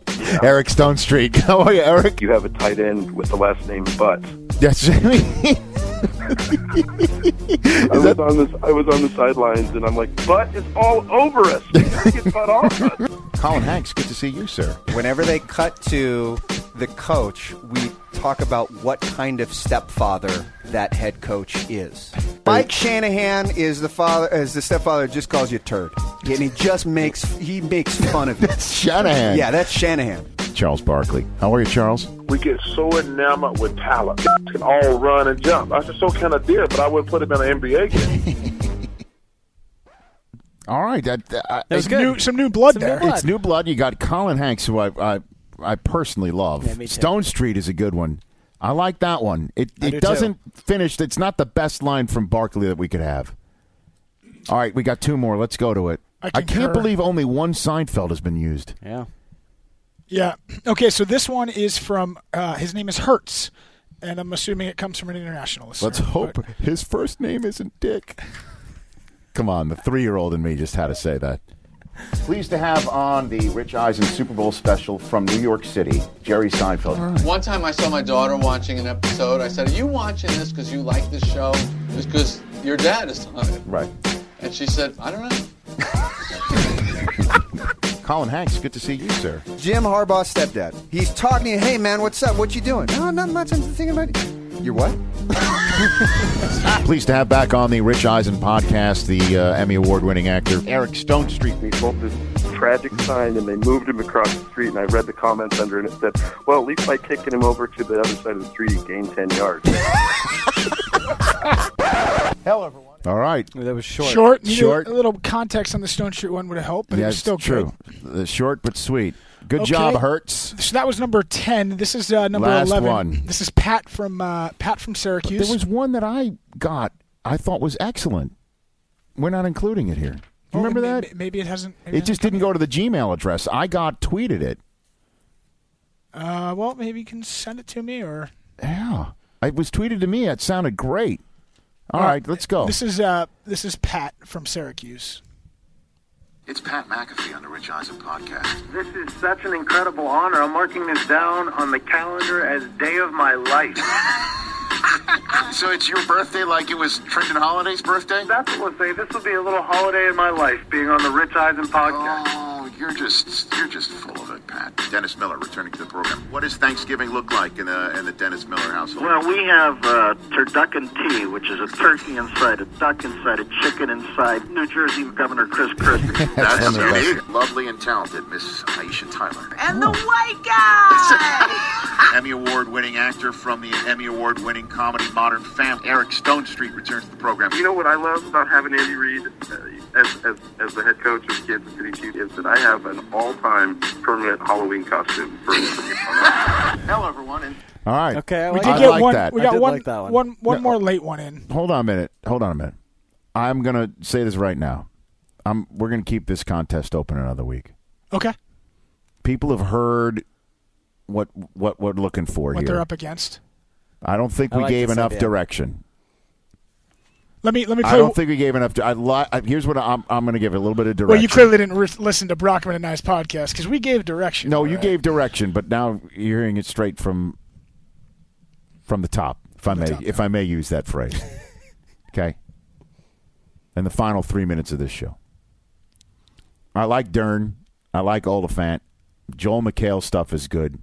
I gotta have. Se- I I have just. I have to have Seinfeld in this open. I have to. Just of what it what it meant for him to sit down on this show, Super Bowl week. He had a great what hit, uh, my a lot of good DNA, lines. who I am, where I'm from, my DNA, and the amount of time it took to book that. Three years. well, I mean, it, it, it was it it it, it required, and, and it's not like he was difficult. It just required Yeah, it was great. Um, Time. many- many- A lot it- of it good, was time A lot of good consuming. one-liners. in So- there. I like Colin Hanks too. but we can't have anything over a minute, right? that one is me now. Did you have a meeting? Well, no, I was going to play. What meeting is it? Unbelievable. Tell me the meeting. Tell me the meeting. Tell me the meeting. I want the meeting. I want the meeting, and I want the location, and I want the time duration of the meeting. I want all of that information right now. I don't care if we don't close the show properly because we don't have enough time left. I want all of it. It's actually a reminder. Uh, It's a for- reminder, for the- even it's a freaking better. It's a for reminder. meeting. It's not like you're late for anything. It's It's, for the a reminder. podcast close to to make sure we worked in the guest things because we thought we were going a little later. Oh, is that what that was? That's what that So was. you don't have a meeting. Oh, No, no meeting. So this was actually podcast related. Podcast Okay. All right. So uh, let's let's let's keep it open because I also got a couple. I didn't know. I thought for some reason that whoever was tweeting me these links would send it to the. So it's got to show up at the Gmail. It's gotta show up address. at the Gmail account okay. for us to play So it all of you and be able to folks use out it. there who tweeted me opens. I got some really good ones sent like by some like Dream Cloud or whatever the heck it is. I have Sound- no- SoundCloud. SoundCloud. All right. Send it to what's the address? Uh, the Eisen Podcast at gmail.com. Okay, we're going to keep this competition open, but we I have marked down my sheet here of what uh, I, I liked some of them. Yeah, me too. I did. I also. liked some of them. There wasn't one that I just like said that's but there's I, I that's not true. I mean, there's so, there's some in here No, that's there were- really there good. were a few that I usable really liked. 100% that I have no problem opening the show with. But let's let's keep it open another week. We'll end the show with, with, with my open, which is all right. What do you mean? I did an open too. Oh. Yeah. It took this for you to actually get done what well, we asked I'm not you gonna to lie. do. When I heard a couple of these, they demotivated me. I'm like, ah, these are good enough. I don't need to do one. But then I was like, "Ah, I should do one. But I didn't want to do the same thing everyone Demoted had done. you? De- demotivated. Okay. Go ahead. Uh, last last one here so we Okay. can get out of here. This is yours. Yeah. Chris Laws. At Chris The Laws. uh, quartet. uh, from Anchorman 2, Will Farrell, Steve Carell, Dave Keckner, Paul Rudd. Houston Oilers, Houston Oilers number one. Rain Wilson here on the Rich Eisen podcast. How are you? Is that is that the twelfth man? Have you been in that It's uncanny. stadium? Your ears literally bleed. They should hand out like ear tampons. uh, at LT underscore 21. Do you follow me on Twitter? Uh-oh. The headsets are coming off. Let's check it out. Oh, No, you don't. Oh, You dare. I know you're. I know you're known for your lateral movement, but don't you leave just yet. When you spoke to the commissioner, Roger, the, Roger the Goods Goodell. When he comes down the hallway, everyone goes, "Here comes, the goods. Here comes the goods. He is Vince Vaughn. How are you, Vince? I got to tell you, I did take David Wilson early in my fantasy draft. And- Who but, else uh, is on your fantasy team? I'm in an 18 man uh, league. We call it a man's league, Rich. And, uh, If you sold little Seahawks colored ear tampons at the gates, you'd make a fortune. Awesome. NFL. Oh NFL. Completely. Cover yourself. Where's Jerry Jones? Grab the, Protect grab the Steve. hot Grab the trophy. Oh trophy. my Protect Lord. Steve. Grab Grab the the hot hot trophy. trophy. Jerry Jones did it. Houston Oilers number one. Hello, everyone. All right, that's over a minute. That was a, that was a minute ten. Guess what, You're Rich? an following your own rules. You know what, Rich? I'm throwing my hat in the ring. I'm You're gonna doing it? I'm gonna have an open next Love it. week. So here's what we're, here's what I want. I want more opens. Laws. I I, I got to tell you, your tampon. Two mentions of it at the top of a program. Uh, yeah, you know, look, I was up against it. He's feeling the pressure, against- Rich. he is. He's feeling the cracking. pressure. He is sweating. I'm gonna make another one. Thank you though. And and what's the you send out the email address again? The Eisen Podcast at gmail.com. Same as the Okay. Twitter account, but just at Gmail. Very good. I'm pleased about that. So much fun. Thanks again to um, to uh, the good folks of uh, the New England Patriots for getting Bob Kraft. Thanks to Adam Carolla, Maurice Jones-Drew. Also, thanks to Ivan Reitman, uh, Chip Namias being the man to, Yeah. to go ahead and doing that and all that. Chip Namias. Um, w- one more thing. Um, we got a golf tournament coming up Monday at uh, here in, in the Los Angeles area to help raise funds for the local Red Cross. You guys are going to play in this with me, correct? Correct. Yes. You guys were in it. In. And, and here's what I'd like for for for uh, folks to do if you want to take part in this and you want to have fun or um, hosting the inaugural American Red Cross Celebrity Classic this Monday at the good folks of uh, Lakeside Country Club in Burbank. It supports the Red Cross U.S. disaster relief response to approximately uh, 70,000 disasters in the U.S. every year. The Red Cross does, ranging from home fires that affect single family um, to uh, to hurricanes that affect tens of thousands. Uh, f- for more information, uh, go to donate to the redcross.org. Okay? Yep, we'll tweet out some stuff about it too, where Yep. people can donate Yep. also. Doing all that good stuff. Thanks, Rich. At Chris Law, at Chris Brockman, I'm at Rich Eisen for At the Eisen Podcast. Peace out. I want new opens, and I want Seinfeld in it, people. Stay listening, friends.